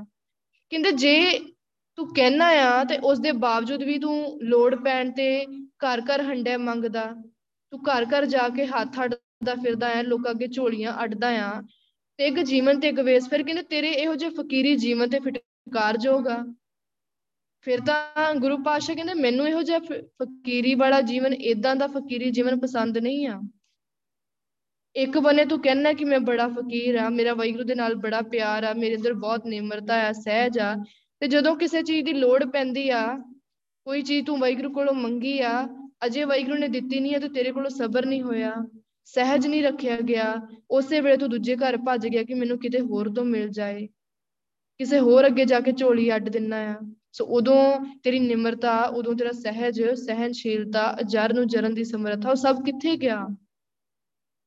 ਉਹ ਇੰਨੀਆਂ ਵੱਡੀਆਂ ਵੱਡੀਆਂ ਗੱਲਾਂ, ਇੰਨੀਆਂ ਵੱਡੀਆਂ ਵੱਡੀਆਂ, ਵੱਡਾ ਸੁਭਾਅ ਜਿਹੜਾ ਅੱਗੇ ਪੇਸ਼ ਕੀਤਾ ਹੋਇਆ ਸੀ, ਉਹ ਕਿੱਥੇ ਆ ਸਾਰਾ? ਕਿੱਥੇ ਗਾਇਬ ਹੋ ਗਿਆ ਆ? ਸੋ ਜੇ ਘਰ ਘਰ ਹੰਡੇ ਮੰਗਦਾ ਤਿਗ ਜੀਵਨ ਤਿਗ ਵੇਸ। ਜੇ ਤੂੰ ਕਹਿਣਾ ਆ ਨਾ ਕਿ ਮੈਂ ਫਕੀਰ ਆ ਤੇ ਫਕੀਰ ਹੋ ਕੇ ਵੀ ਜੇ ਤੂੰ ਘਰ ਘਰ ਮੰਗਦਾ ਆ ਵੈਗਰੂ ਤੋਂ ਬਾਹਰ ਜਾ ਕੇ ਹਰ ਕੰਮ ਕਰਦਾ ਆ ਆਪਣੀ ਮਤ ਵਰਤਦਾ ਆ ਤੇ ਤੇਰੇ ਇਹੋ ਜਿਹੇ ਜੀਵਨ ਤੇ ਫਕੀਰੀ ਜੀਵਨ ਤੇ ਫਿਟਕਾਰ ਜੋਗ ਆ। ਤੇਰੇ ਬਾਣੇ ਤੇ ਫਿਟਕਾਰ ਜੋਗ ਆ। ਜੇ ਬਾਣਾ ਵੈਗਰੂ ਦਾ ਪਾਇਆ ਹੈ ਜੇ ਫਕੀਰੀ ਵਾਲਾ ਵੇਸ ਧਾਰਨ ਕੀਤਾ ਹੈ ਨਾ ਤੇ ਵੈਗਰੂ ਦੇ ਫਕੀਰ ਬਣ ਕੇ ਰਹਿਣਾ ਪੈਣਾ ਆ। ਵੈਗਰੂ ਦੇ ਅੱਗੇ ਸਿਰ ਝੁਕਾ ਕੇ ਰਹਿਣਾ ਪੈਣਾ ਹੈ, ਕਿਉਂਕਿ ਅਸੀਂ ਦੁਨੀਆ ਨੂੰ ਛਲ ਸਕਦੇ ਆ ਦੁਨੀਆ ਨੂੰ ਪਾਗਲ ਬਣਾ ਸਕਦੇ ਆ ਦੁਨੀਆ ਨੂੰ ਠੱਗ ਸਕਦੇ ਆ ਸਾਡੇ ਬੰਦਾ ਐਵੇਂ ਦਾ ਹੁੰਦਾ ਆ ਕਿ ਉਹਦੇ ਨਾਲ ਜਿਹੜਾ 24 ਘੰਟੇ ਰਹਿਣ ਵਾਲਾ ਬੰਦਾ ਹੈ ਨਾ, ਜੀਵ ਉਹਨੂੰ ਵੀ ਮੂਰਖ ਬਣਾ ਸਕਦਾ ਹੈ, ਉਹਨੂੰ ਵੀ ਪਾਗਲ ਬਣਾ ਸਕਦਾ ਆ, ਪਰ ਅਸੀਂ ਵੈਗਰੂ ਨੂੰ ਪਾਗਲ ਨਹੀਂ ਬਣਾ ਸਕਦੇ ਵੈਗਰੂ ਨੂੰ ਛਲ ਨਹੀਂ ਸਕਦੇ, ਕਿਉਂਕਿ ਵੈਗਰੂ ਸਾਡੇ ਦਿਲ ਦੀ ਜਾਣਦਾ ਹੈ, ਸਾਡੇ ਅੰਦਰ ਦੀ ਜਾਣਦਾ ਆ। ਜਿਵੇਂ ਮਾਪਿਓ ਕਹਿੰਦੇ ਆ ਨਾ ਕਿ ਅਸੀਂ ਤੈਨੂੰ ਜੰਮਿਆ ਆ, ਤੂੰ ਜਿੰਨੀ ਮਰਜ਼ੀ ਕੋਸ਼ਿਸ਼ ਕਰ ਲੈ ਲੁਕਾਉਣ ਦੀ, ਤੂੰ ਸਾਡੇ ਤੋਂ ਲੁਕਾ ਨਹੀਂ ਸਕਦਾ। ਅਸੀਂ ਤੈਨੂੰ ਜੰਮਿਆ, ਤੂੰ ਸਾਨੂੰ ਨਹੀਂ ਜੰਮਿਆ। ਇਸੇ ਤਰੀਕੇ ਨਾਲ ਵੈਗਰੂ ਨੇ ਸਾਨੂੰ ਪੈਦਾ ਕੀਤਾ ਆ, ਸਾਨੂੰ ਸਰੀਰ ਦਿੱਤਾ ਆ, ਸਾਨੂੰ ਜਿੰਦ ਦਿੱਤੀ ਆ, ਸਾਨੂੰ ਸਾਹ ਦਿੱਤੇ ਆ। ਦੁਨੀਆ ਤੇ ਰਹਿਣ ਲਈ ਇੰਨਾ ਕੁਝ ਦਿੱਤਾ ਆ, ਸਾਡੇ ਲਈ ਇੰਨਾ ਕੁਝ ਬਣਾਇਆ ਆ। ਸੋ ਵੈਗਰੂ ਸਾਨੂੰ ਜਾਣਦਾ ਆ। ਸੋ ਉਹ ਵੈਗਰੂ ਹੀ ਸਾਨੂੰ ਕਹਿ ਰਿਹਾ ਆ ਕਿ ਜੇ ਤੇਰਾ ਫਕੀਰੀ ਵਾਲਾ ਜੀਵਨ ਇਵੇਂ ਦਾ ਆ ਨਾ, ਤੇ ਫਿਰ ਇਵੇਂ ਦੇ ਜੀਵਨ ਤੇ ਤੇ ਤੇਰੇ ਇਵੇਂ ਦੇ ਬਾਣੇ ਤੇ ਪਹਿਰਾਵੇ ਤੇ ਫਟਕਾਰ ਜੋਗ ਆ। ਜਿਵੇਂ ਦਾ ਵੀ ਪੇਸ ਧਾਰ ਕੇ ਵੈਗਰੂ ਦੇ ਅੱਗੇ ਆ ਜਾ, ਜਿਵੇਂ ਦਾ ਵੀ ਭੋਲਾ ਜਿਹਾ ਮੂੰਹ ਬਣਾ ਕੇ ਆ ਜਾ, ਨੀਵੀਆਂ ਅੱਖਾਂ ਕਰਕੇ ਆ ਜਾ ਭਾਵੇਂ ਭਾਵੇਂ ਤੇਰੀ ਆਵਾਜ਼ ਸਭ ਤੋਂ ਨੀਵੀਂ ਆ, ਸਭ ਤੋਂ ਹੌਲੀ ਬੋਲਦਾ ਆ, ਸਭ ਤੋਂ ਨੀਵੀਂ ਨਿਗਾਹ ਆ ਤੇਰੀ। ਪਰ ਇਹ ਜਿਹੜਾ ਪੇਖੀ ਪਹਿਰਾਵਾ ਆ ਨਾ, ਇਹ ਬਾਣਾ ਆ, ਇਹ ਚਾਲ ਚੱਲਣ ਆ ਇਹ ਤੇਰਾ ਢੰਗ ਆ ਜੀਵਨ ਦਾ। ਕਹਿੰਦੇ ਉਹਦੇ ਨਾਲ ਤੂੰ ਵੈਗਰੂ ਨੂੰ ਛੱਡ ਨਹੀਂ ਸਕਦਾ। ਤੇ ਜੇ ਤੂੰ ਇਵੇਂ ਦਾ ਹੀ ਰੱਖੇਗਾ, ਤੇ ਫਿਰ ਉਹ ਤੇਰਾ ਜੀਵਨ ਹੀ ਫਟਕਾਰ ਜਾਊਗਾ। ਉਹ ਜੀਵਨ ਹੀ ਨਹੀਂ ਪਸੰਦ ਵੈਗਰੂ ਨੂੰ। ਜੇ ਆਸਾ ਅੰਦੇਸਾ ਤਜ ਰਹਿ, ਗੁਰਮੁਖ ਭਿਖਿਆ ਨਾਉ। ਕਹਿੰਦੇ ਹੁਣ ਦਰਵੇਸ਼ ਹੁੰਦਾ ਕਿਵੇਂ ਦਾ ਆ? ਜੇ ਤੂੰ ਫਕੀਰੀ ਸੁਭਾਅ ਦੀ ਹੁਣ ਗੱਲ ਕਰਦਾ ਹੀ ਆ ਨਾ, ਇਵੇਂ ਦਾ ਇਹ ਫਕੀਰੀ ਸੁਭਾਅ ਨਹੀਂ ਆ। ਕਿ ਤੂੰ ਪਹਿਰਾਵਾ ਫਕੀਰਾਂ ਵਾਲਾ ਪਾਇਆ ਆ ਤੇ ਅੰਦਰ ਜੀਵਨ ਤੇਰਾ ਠੱਗਾਂ ਵਾਲਾ, ਇਹ ਫਕੀਰੀ, ਇਹ ਫਕੀਰ ਦਾ ਪਹਿਰਾਵਾ ਨਹੀਂ ਹੁੰਦਾ। ਫਕੀਰ ਦਾ ਪਹਿਰਾਵਾ ਕਿਵੇਂ ਦਾ ਆ? ਦਰਵੇਸ਼ ਹੋਣਾ ਕਿਵੇਂ ਦਾ ਚਾਹੀਦਾ ਆ? ਜੇ ਆਸਾ ਅੰਦੇਸਾ ਤਜ ਰਹਿ, ਗੁਰਮੁਖ ਭਿਖਿਆ ਨਾਉ। ਕਹਿੰਦੇ ਜੇ ਤੂੰ ਦਰਵੇਸ਼ ਬਣ ਕੇ ਵੈਗੁਰੂ ਦੇ ਦਰ ਦਾ ਫਕੀਰ ਬਣ ਕੇ ਆਪਣੇ ਅੰਦਰੋਂ ਵੈਗੁਰੂ ਦੀ ਸ਼ਰਨ ਵਿੱਚ ਆ ਜਾਏ, ਗੁਰਮੁਖ ਭਿਖਿਆ ਨਾਉ, ਗੁਰਮੁਖ ਬਣ ਜਾਏ ਅੰਮ੍ਰਿਤ ਦੀ ਦਾਤ ਲਏ ਗੁਰੂ ਪਾਸ਼ਾ ਦੀ ਸ਼ਰਨ ਵਿੱਚ ਆਏ। ਵਾਹਿਗੁਰੂ ਦੇ ਅੱਗੇ ਆਪਣੇ ਆਪ ਨੂੰ ਸਰੈਂਡਰ ਕਰੇ, ਸਮਰਪਣ ਕਰੇ, ਆਪਣੀ ਮਤ ਵਾਹਿਗੁਰੂ ਨੂੰ ਤਿਆਗ ਦੇਵੇ। ਆਸਾ ਅੰਦੇਸਾ ਤਜ ਰਹੇ। ਆਪਣੇ ਅੰਦਰੋਂ ਆਸਾ ਜਿੰਨੀਆਂ ਵੀ ਇਸ਼ਾਵਾਂ ਆ, ਜਿੰਨੇ ਵੀ ਜੋ ਵੀ ਚਿੰਤਾ ਆ, ਫਿਕਰ ਆ, ਡਰ ਆ, ਸਭ ਕੁਝ ਖਤਮ ਕਰ ਦੇਵੇਂ। ਆਸਾ ਕੀ ਆ ਕਿ ਆਪਣੇ ਅੰਦਰ ਜਿੰਨੀਆਂ ਵੀ ਇਸ਼ਾਵਾਂ ਪੈਦਾ ਕੀਤੀਆਂ ਹੋਈਆਂ ਕਿ ਮੈਨੂੰ ਆ ਵੀ ਮਿਲ ਜਾਵੇ, ਉਹ ਹੀ ਉਹ ਵੀ ਮਿਲ ਜਾਏ, ਜਿਹੜੀਆਂ ਇਸ਼ਾਵਾਂ ਦੇ ਲਈ ਤੂੰ ਰੱਬ ਨੂੰ ਛੱਡ ਕੇ, ਆਪਣੇ ਆਪ ਨੂੰ ਛੱਡ ਕੇ ਹੋਰਨਾਂ ਪਿੱਛੇ ਭੱਜਾ ਫਿਰਦਾ ਆ, ਜਿਹੜੀ ਉੱਪਰ ਗੱਲ ਕੀਤੀ ਕਿ ਜੇ ਘਰ ਘਰ ਹੰਡਿਆ ਮੰਗਦਾ ਜਿਹੜੀਆਂ ਇਸ਼ਾਵਾਂ ਦੇ ਪਿੱਛੇ ਤੂੰ ਘਰ ਘਰ ਭੱਜਦਾ ਆ, ਮੰਗਦਾ ਆ, ਝੋਲੀ ਅੱਡਦਾ ਆ, ਜਿਸ ਚਿੰਤਾ ਨੂੰ ਖਤਮ ਕਰਨ ਦੇ ਲਈ ਤੂੰ ਘਰ ਘਰ ਜਾ ਕੇ ਝੋਲੀ ਅੱਡਦਾ ਆ, ਜੇ ਤੂੰ ਉਹ ਟੈਨਸ਼ਨ ਉਹ ਆਸਾ ਹੀ ਖਤਮ ਕਰ ਦੇਵੇਂ ਤੇ। ਤੇ ਗੁਰੂ ਪਾਸ਼ਾ ਦੀ ਸ਼ਰਨ ਵਿੱਚ ਆ ਕੇ ਵੈਗੁਰੂ ਤੋਂ ਇੱਕੋ ਹੀ ਭਿੱਖਿਆ ਮੰਗੇ ਕਿ ਵੈਗੁਰੂ ਮੈਨੂੰ ਆਪਣਾ ਨਾਮ ਦੇ ਦੇ ਬਸ। ਮੇਰੇ ਕੋਲ ਆਪਣਾ ਨਾਮ ਜਪਾ। ਮੇਰੇ ਕੋਲ ਆਪਣੀ ਭਗਤੀ ਕਰਵਾ ਕਿਉਂਕਿ ਇੱਕ ਨਾਮ ਹੀ ਐਸੀ ਚੀਜ਼ ਆ ਜਿਨੇ ਸਾਨੂੰ ਸਭ ਕੁਝ ਦੇਣਾ ਆ। ਇਹ ਵੀ ਨਹੀਂ ਕਹਿਣਾ ਕਿ ਵੈਗੁਰੂ ਮੈਨੂੰ ਫਕੀਰ ਬਣਵਾ, ਮੈਨੂੰ ਫਕੀਰ ਬਣਾ ਲਾ, ਮੇਰੇ ਅੰਦਰ ਉਹ ਗੁਣ ਪਾ ਦੇ, ਸਿਰਫ ਨਾਮ ਜਪਣਾ ਆ। ਜੇ ਨਾਮ ਜਪਦਾ ਜਾਏਗਾ ਨਾ ਕੁਝ ਮੰਗਣ ਦੀ ਲੋੜ ਹੀ ਨਹੀਂ ਪੈਣੀ। ਕਿਉਂਕਿ ਨਾਮ ਤੋਂ ਹੀ ਸਭ ਕੁਝ ਆਪਣੇ ਆਪ ਹੀ ਮਿਲ ਜਾਣਾ ਹੈ। ਵੈਗੁਰੂ ਨੇ ਕੀ ਦੇਖਣਾ ਆ? ਕਿ ਤੂੰ ਨਾਮ ਜਪ ਰਿਹਾ ਆ, ਤੂੰ ਭਗਤੀ ਕਰ ਰਿਹਾ ਆ, ਤੈਨੂੰ ਗੁਣ ਵੀ ਮਿਲ ਜਾਣੇ ਆ, ਤੇਰੇ ਅੰਦਰੋਂ ਔਗਣ ਵੀ ਖਤਮ ਹੋ ਜਾਣੇ ਆ, ਵਿਕਾਰਾਂ ਦੀ ਮੈਲ ਵੀ ਖਤਮ ਹੋ ਜਾਣੀ ਆ। ਸੋ ਵੈਗੁਰੂ ਨੇ ਤੈਨੂੰ ਫਕੀਰੀ ਵਾਲਾ ਸੁਭਾਅ ਵੀ ਦੇ ਦੇਣਾ ਆ। ਉਹਦੇ ਲਈ ਤੈਨੂੰ ਫਿਰ ਕੋਈ ਭੇਖ ਨਹੀਂ ਧਾਰਨਾ ਪੈਣਾ ਕੁਝ ਅਲੱਗ ਨਹੀਂ ਕਰਨਾ ਪੈਣਾ, ਕੋਈ ਤਰਲੇ ਨਹੀਂ ਕੱਢਣੇ ਪੈਣੇ। ਵੈਗੁਰੂ ਦਾ ਨਾਮ ਜਪਣਾ ਪੈਣਾ ਆ ਬਸ। ਗੁਰਮੁਖ ਭਿਖਿਆ ਨਾਉ ਗੁਰੂ ਪਾਸ਼ਾ ਦੀ ਸ਼ਰਨ ਵਿੱਚ ਆ ਕੇ ਇੱਕੋ ਭਿਖਿਆ ਮੰਗ ਲਾ ਕਿ ਵੈਗੁਰੂ ਮੈਨੂੰ ਆਪਣਾ ਨਾਮ ਦੇ ਦੇ। ਕਿਉਂਕਿ ਪੂਰੀ ਦੁਨੀਆ ਦੇ ਵਿੱਚ ਵੈਗੁਰੂ ਦਾ ਨਾਮ ਹੀ ਸਭ ਤੋਂ ਉੱਚੀ ਦਾਤ ਆ, ਸਭ ਤੋਂ ਉੱਚਾ ਕਰਮ ਆ, ਸਗਲ ਉਦਮ ਮਹਿ ਉਦਮ ਭਲਾ, ਹਰ ਕਾ ਨਾਮ ਜਪੋ ਜੀ ਸਦਾ। ਜੇ ਕੋਈ ਉਦਮ ਕਰਨਾ ਆ ਤੇ ਵੈਗੁਰੂ ਦਾ ਨਾਮ ਜਪਣ ਦਾ ਉਦਮ ਕਰ। ਵੈਗੁਰੂ ਕੋਲੋਂ ਉਦਮ ਮੰਗ, ਹਿੰਮਤ ਮੰਗੀ ਗੁਰੂ ਪਾਸ਼ਾ ਬਖਸ਼ਿਸ਼ ਕਰੋ। ਮੇਰੇ ਕੋਲੋਂ ਆਪਣਾ ਨਾਮ ਜਪਾਓ, ਹਰ ਉਤਮ ਕਾਮ ਜਪੀਏ ਹਰ ਨਾਮ, ਹਰ ਜਪੀਏ ਅਸਥਿਰ ਹੋਵੇ। ਸਭ ਤੋਂ ਉੱਚਾ ਕੰਮ ਕੀ ਆ? ਕਿ ਵੈਗੁਰੂ ਦਾ ਨਾਮ ਜਪਣਾ ਆ। ਹਰ ਜਪੀਏ ਅਸਥਿਰ ਹੋਵੇ। ਵੈਗੁਰੂ ਦਾ ਨਾਮ ਜਪੇਗਾ ਤੇ ਤੂੰ ਬਚ ਸਕਦਾ ਆ। ਵੈਗੁਰੂ ਦਾ ਨਾਮ ਜਪੇਗਾ ਤਾਂ ਤੂੰ ਅਡੋਲ ਹੋ ਸਕਦਾ ਆ। ਜੇ ਨਾਮ ਜਪੇਗਾ ਅਸਥਿਰ ਹੋਵੇ ਤਾਂ ਕੀ ਭਾਵ ਆ? ਕਿ ਬੰਦਾ ਅਡੋਲ ਹੋ ਸਕਦਾ ਆ, ਕਦੀ ਡੋਲੂਗਾ ਨਹੀਂ। ਜੋ ਮਰਜ਼ੀ ਹੋ ਜਾਏ ਸਾਡੇ ਨਾਲ, ਅਸੀਂ ਕਦੀ ਡੋਲਾਂਗੇ ਨਹੀਂ ਜੇ ਸਾਡੇ ਕੋਲ ਵੈਗੁਰੂ ਦਾ ਨਾਮ ਹੈਗਾ ਆ। ਸੋ ਇੱਕ ਨਾਮ ਹੀ ਹੈ ਜਿਨੇ ਬਚਾਉਣਾ, ਹਰ ਨਾਮ, ਪਦਾਰਥ, ਕਲਯੁਗ ਉਤਮ, ਹਰ ਜਪੀਐ ਸਤਿਗੁਰ ਭਾਈ ਜੀ। ਇਹ ਜਿਹੜਾ ਸਮਾਂ, ਇਹ ਜਿਹੜਾ ਟਾਈਮ ਆ, ਕਲਯੁਗ ਦਾ ਟਾਈਮ ਆ ਨਾ, ਸੋ ਇੱਥੇ ਕਹਿੰਦੇ ਕਿ ਇੱਕ ਵੈਗੁਰੂ ਦਾ ਨਾਮ ਹੀ ਸਾਨੂੰ ਬਚਾ ਸਕਦਾ ਆ। ਇੱਕ ਵੈਗੁਰੂ ਦੇ ਨਾਮ ਨਹੀਂ ਸਾਨੂੰ ਬਚਾਉਣਾ ਹੈ। ਹਰ ਜਪੀਐ ਸਤਿਗੁਰ ਭਾਈ ਜੀ।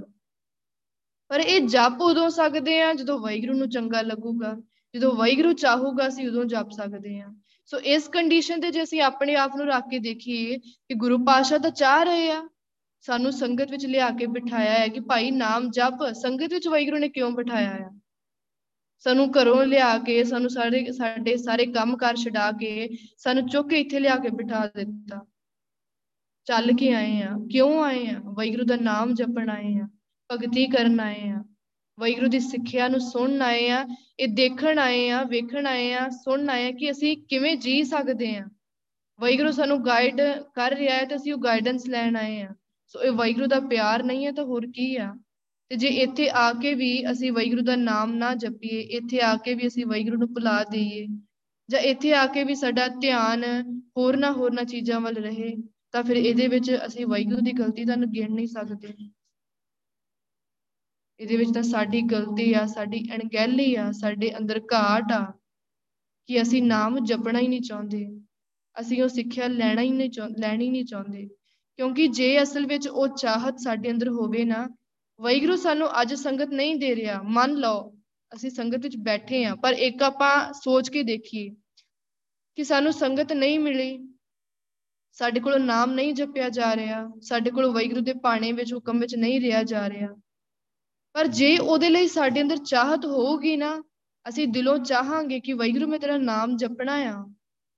ਮੈਂ ਚਾਹਨਾ ਹੈ ਕਿ ਮੇਰਾ ਤੇਰੇ ਨਾਲ ਪਿਆਰ ਬਣ ਜਾਏ। ਮੈਂ ਚਾਹਨਾ ਹੈ ਕਿ ਮੈਂ ਤੇਰੇ ਹੁਕਮ ਵਿੱਚ ਰਹਾ। ਮੈਂ ਚਾਹਨਾ ਹੈ ਕਿ ਮੈਂ ਤੇਰੀ ਹਰ ਗੱਲ ਮੰਨਾਂ। ਤੇਰੀ ਸਿੱਖਿਆ ਉੱਤੇ ਚੱਲਾਂ ਤੇ ਫਿਰ ਕਦੀ ਹੋ ਹੀ ਨਹੀਂ ਸਕਦਾ ਕਿ ਵੈਗੁਰੂ ਸਾਡੀ ਇੱਛਾ, ਸਾਡੀ ਡਿਮਾਂਡ ਪੂਰੀ ਨਾ ਕਰੇ। ਗੁਰੂ ਪਾਸ਼ਾ ਉਹ ਸਭ ਕੁਝ ਦਿੰਦੇ ਆ ਜੋ ਉਹਦੇ ਪੁੱਤਰ ਨੂੰ ਚਾਹੀਦਾ ਹੈ। ਜਿਵੇਂ ਇੱਕ ਮਾਪਿਓ ਦਿੰਦਾ ਹੈ ਨਾ ਆਪਣਾ ਮਾਪ ਸਾਡਾ ਮਾਪਿਓ ਸਾਡੇ ਲਈ ਕਰਦਾ ਆ ਵੈਗੁਰੂ ਵੀ ਕਰਦਾ ਆ।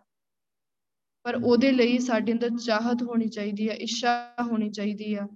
ਬਈ ਉਸ ਦੇ ਲਈ ਭੁੱਖ ਤੜਫ ਹੋਣੀ ਜ਼ਰੂਰੀ ਆ। ਤੇ ਜੇ ਉਹਨਾਂ ਚੀਜ਼ਾਂ ਦੇ ਲਈ ਸਾਡੇ ਅੰਦਰ ਕੋਈ ਭੁੱਖ ਕੋਈ ਤੜਫ ਨਹੀਂ ਹੈਗੀ ਨਾ ਫਿਰ ਜਿੰਨਾ ਮਰਜ਼ੀ ਜ਼ੋਰ ਲਾ ਲਈਏ। ਬਾਹਰੋਂ ਭਾਵੇਂ ਅਸੀਂ ਨੱਕ ਰਗੜ ਲਈਏ ਭਾਵੇਂ ਮੱਥੇ ਰਗੜ ਲਈਏ ਤੇ ਭਾਵੇਂ ਵਾਹਿਗੁਰੂ ਦੇ ਦਰ ਦੀਆਂ ਜਿੰਨੇ ਮਰਜ਼ੀ ਆ ਕੇ ਜੋ ਮਰਜ਼ੀ ਕਰ ਲਈਏ।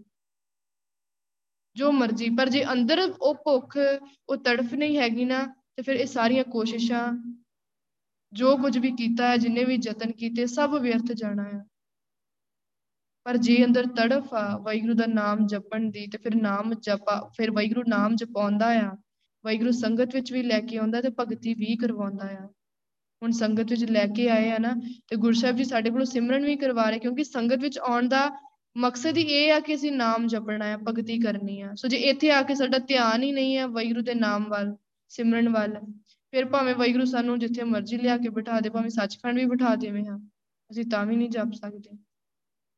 ਹਰ ਕਾ ਨਾਮ ਸਤ ਕਰ ਜਾਣੈ, ਗੁਰ ਕੈ ਭਾਈ ਪਿਆਰੇ। ਸੱਚੀ ਵਡਿਆਈ ਗੁਰ ਤੇ ਪਾਈ, ਸੱਚੇ ਨਾਏ ਪਿਆਰੇ। ਕਿ ਵਾਹਿਗੁਰੂ ਦਾ ਨਾਮ ਸਭ ਤੋਂ ਉੱਚਾ ਆ, ਤੇ ਜੇ ਵਾਹਿਗੁਰੂ ਦੇ ਪਿਆਰ ਵਿੱਚ ਟਿਕ ਕੇ ਅਸੀਂ ਇਹ ਗੱਲ ਨੂੰ ਸਮਝ ਲੈਨੇ ਆ ਕਿ ਵਾਹਿਗੁਰੂ ਦਾ ਨਾਮ ਹੀ ਅਸਲ ਵਿੱਚ ਸੱਚਾ ਆ, ਇਹੀ ਸਾਡਾ ਸਾਥੀ ਆ। ਸਾਥ ਸਾਡਾ ਵਾਹਿਗੁਰੂ ਦੇ ਨਾਮ ਨਹੀਂ ਦੇਣਾ, ਨਾਮ ਤੋਂ ਬਿਨਾ ਅਸੀਂ ਕਿਸੇ ਬੰਦੇ ਤੇ ਉਮੀਦ ਨਹੀਂ ਰੱਖ ਸਕਦੇ। ਉਮੀਦ ਰੱਖ ਉਮੀਦ ਰੱਖ ਵੀ ਲਈਏ, ਉਮੀਦ ਰੱਖਣ ਨਾਲ ਹੋ ਵੀ ਕੀ ਜਾਣਾ ਹੈ, ਕਿਉਂਕਿ ਹੋ ਤਾਂ ਸਕਦਾ ਨਹੀਂ। ਸਾਥ ਤਾਂ ਸਿਰਫ ਵਾਹਿਗੁਰੂ ਦੇ ਨਾਮ ਨਹੀਂ ਦੇਣਾ, ਕਿਉਂਕਿ ਇਹ ਵਾਹਿਗੁਰੂ ਦੇ ਅਸੂਲ ਆ। ਇਹਨਾਂ ਤੋਂ ਚਾਹ ਕੇ ਵੀ ਅਸੀਂ ਬਾਹਰ ਨਹੀਂ ਜਾ ਸਕਦੇ। ਭਾਵੇਂ ਅਸੀਂ ਚਾਹੀਏ ਵੀ ਨਾ, ਭਾਵੇਂ ਉਹ ਬੰਦਾ ਵੀ ਚਾਹੇ ਕਿ ਮੈਂ ਤੇਰਾ ਸਾਥ ਦੇਣਾ ਹੈ ਹਮੇਸ਼ਾ। ਮੈਂ ਤੇਰੇ ਨਾਲ ਨਿਭਣਾ ਮਰਨ ਤੋਂ ਬਾਅਦ ਵੀ ਤੇਰੇ ਨਾਲ ਰਹਿਣਾ। ਪਰ ਉਹਦੇ ਕਹਿਣ ਨਾਲ ਕੀ ਹੋ ਜਾਣਾ ਆ? ਵਾਹਿਗੁਰੂ ਦੀ ਖੇਡ ਹੀ ਐਵੇਂ ਦੀ ਨਹੀਂ ਆ। ਵਾਹਿਗੁਰੂ ਦੇ ਅਸੂਲਾਂ ਵਿੱਚ ਇਹ ਚੀਜ਼ ਆਉਂਦੀ ਨਹੀਂ। ਸੋ ਹਰ ਇੱਕ ਜਗ੍ਹਾ ਤੇ ਸਾਨੂੰ ਨਾਮ ਨਹੀਂ ਸਾਡਾ ਸਾਥ ਦੇਣਾ ਆ। ਨਾਮ ਨਹੀਂ ਸਾਨੂੰ ਬਚਾਉਣਾ ਆ। ਤਿਸਕੇ ਚਰਨ ਪਖਾਲੀਏ ਹੈ ਨਾਨਕ ਹਉ ਬਲਿਹਾਰੈ ਜਾਉ। ਕਹਿੰਦੇ ਕਿ ਮੈਂ ਉਹਨਾਂ ਦੇ ਚਰਨਾਂ ਤਿਸਕੇ ਚਰਨ ਪਖਾਲੀਏ ਮੈਂ ਉਹਨਾਂ ਦੇ ਚਰਨ ਧੋਣੇ ਚਾਹੁੰਦਾ ਆ ਮੈਂ ਉਹਨਾਂ ਦੇ ਚਰਨਾਂ ਦੀ ਧੂੜ ਬਣਨਾ ਚਾਹੁੰਦਾ ਆ ਨਾਨਕ ਹਉ ਬਲਿਹਾਰੈ ਜਾਉ। ਮੈਂ ਉਹਨਾਂ ਤੋਂ ਕੁਰਬਾਨ ਜਾਣਾ ਆ ਬਲਿਹਾਰੇ ਜਾਣਾ ਆ ਕਿੰਨਾ ਤੋਂ? ਜਿਹੜੇ ਵਾਹਿਗੁਰੂ ਦੇ ਫਕੀਰ ਬਣ ਗਏ ਆ। ਜਿਨ੍ਹਾਂ ਦੇ ਅੰਦਰ ਨਿਮਰਤਾ ਆ ਗਈ ਆ ਸਹਿਨਸ਼ੀਲਤਾ ਆ ਗਈ ਆ। ਸੋ ਜਿਨ੍ਹਾਂ ਨੇ ਆਪਣੇ ਅੰਦਰੋਂ ਸਾਰੀਆਂ ਇਸ਼ਾਵਾਂ ਆਪਣੇ ਅੰਦਰੋਂ ਸਾਰੀਆਂ ਚਿੰਤਾ ਖਤਮ ਕਰ ਦਿੱਤੀਆਂ ਆ ਗੁਰਮੁਖ ਭਿਖਿਆ ਨਾਉ ਤੇ ਵਾਹਿਗੁਰੂ ਦੀ ਸ਼ਰਨ ਵਿੱਚ ਆ ਕੇ ਵਾਹਿਗੁਰੂ ਦੇ ਨਾਮ ਦੀ ਭਿਖਿਆ ਮੰਗੀ ਆ। ਆਪਣੇ ਅੰਦਰ ਵਾਹਿਗੁਰੂ ਦੇ ਨਾਮ ਦੇ ਲਈ ਤੜਫ ਪੈਦਾ ਕੀਤੀ ਆ। ਆਪਣੇ ਅੰਦਰ ਭੁੱਖ ਪੈਦਾ ਕੀਤੀ ਆ ਵਾਹਿਗੁਰੂ ਦੇ ਨਾਮ ਦੇ ਲਈ। ਸੋ ਉਹਨਾਂ ਉੱਪਰੋਂ ਮੈਂ ਉਹਨਾਂ ਤੋਂ ਕੁਰਬਾਨ ਜਾਣਾ ਤਨ, ਮਨ, ਧਨ ਅਰਪੀ ਤਿਨ ਕੋ ਨਿਵ ਨਿਵ ਲਾਗੂ ਪਾਏ।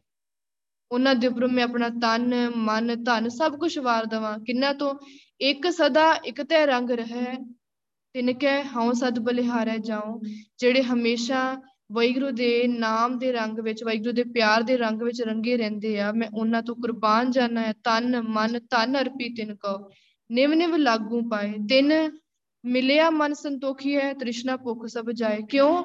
ਕਿਉਂਕਿ ਜਦੋਂ ਅਸੀਂ ਉਹਨਾਂ ਗੁਰਸਿੱਖਾਂ ਨੂੰ ਮਿਲਦੇ ਆ ਨਾ, ਗੁਰਸਿੱਖ ਦਾ ਜੀਵਨ ਇਵੇਂ ਦਾ ਹੁੰਦਾ ਹੈ, ਫਕੀਰ ਇਵੇਂ ਦਾ ਹੁੰਦਾ ਆ, ਕਿ ਜੇ ਅਸੀਂ ਉਹਨੂੰ ਮਿਲਾਂਗੇ ਨਾ, ਤਿੰਨ ਮਿਲਿਆ ਮਨ ਸੰਤੋਖੀ ਹੈ, ਤ੍ਰਿਸ਼ਨਾ ਭੁੱਖ ਸਭ ਜਾਏ।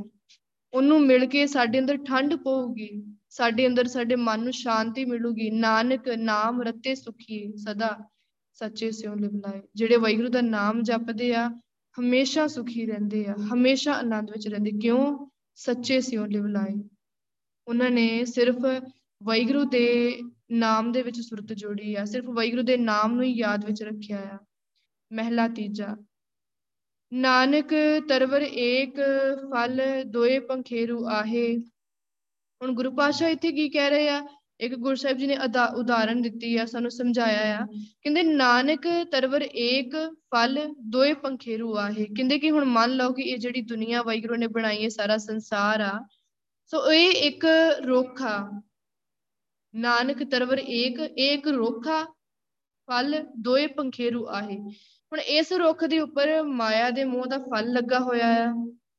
ਦੋਏ ਪੰਖੇਰੂ ਆਹੇ ਤੇ ਇਸ ਰੁੱਖ ਦੇ ਉੱਪਰ, ਇਸ ਫਲ ਦੇ ਉੱਪਰ, ਇਸ ਰੁੱਖ ਤੇ ਦੋ ਤਰ੍ਹਾਂ ਦੇ ਪੰਛੀ ਬੈਠੇ ਹੋਏ ਆ, ਇੱਕ ਗੁਰਸਿੱਖ ਤੇ ਇੱਕ ਮਨਮੁਖ।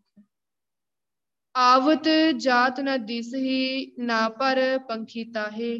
ਕਹਿੰਦੇ ਹੁਣ ਉਹਨਾਂ ਪੰਛੀਆਂ ਦੇ ਖੰਭ ਨਹੀਂ ਆ।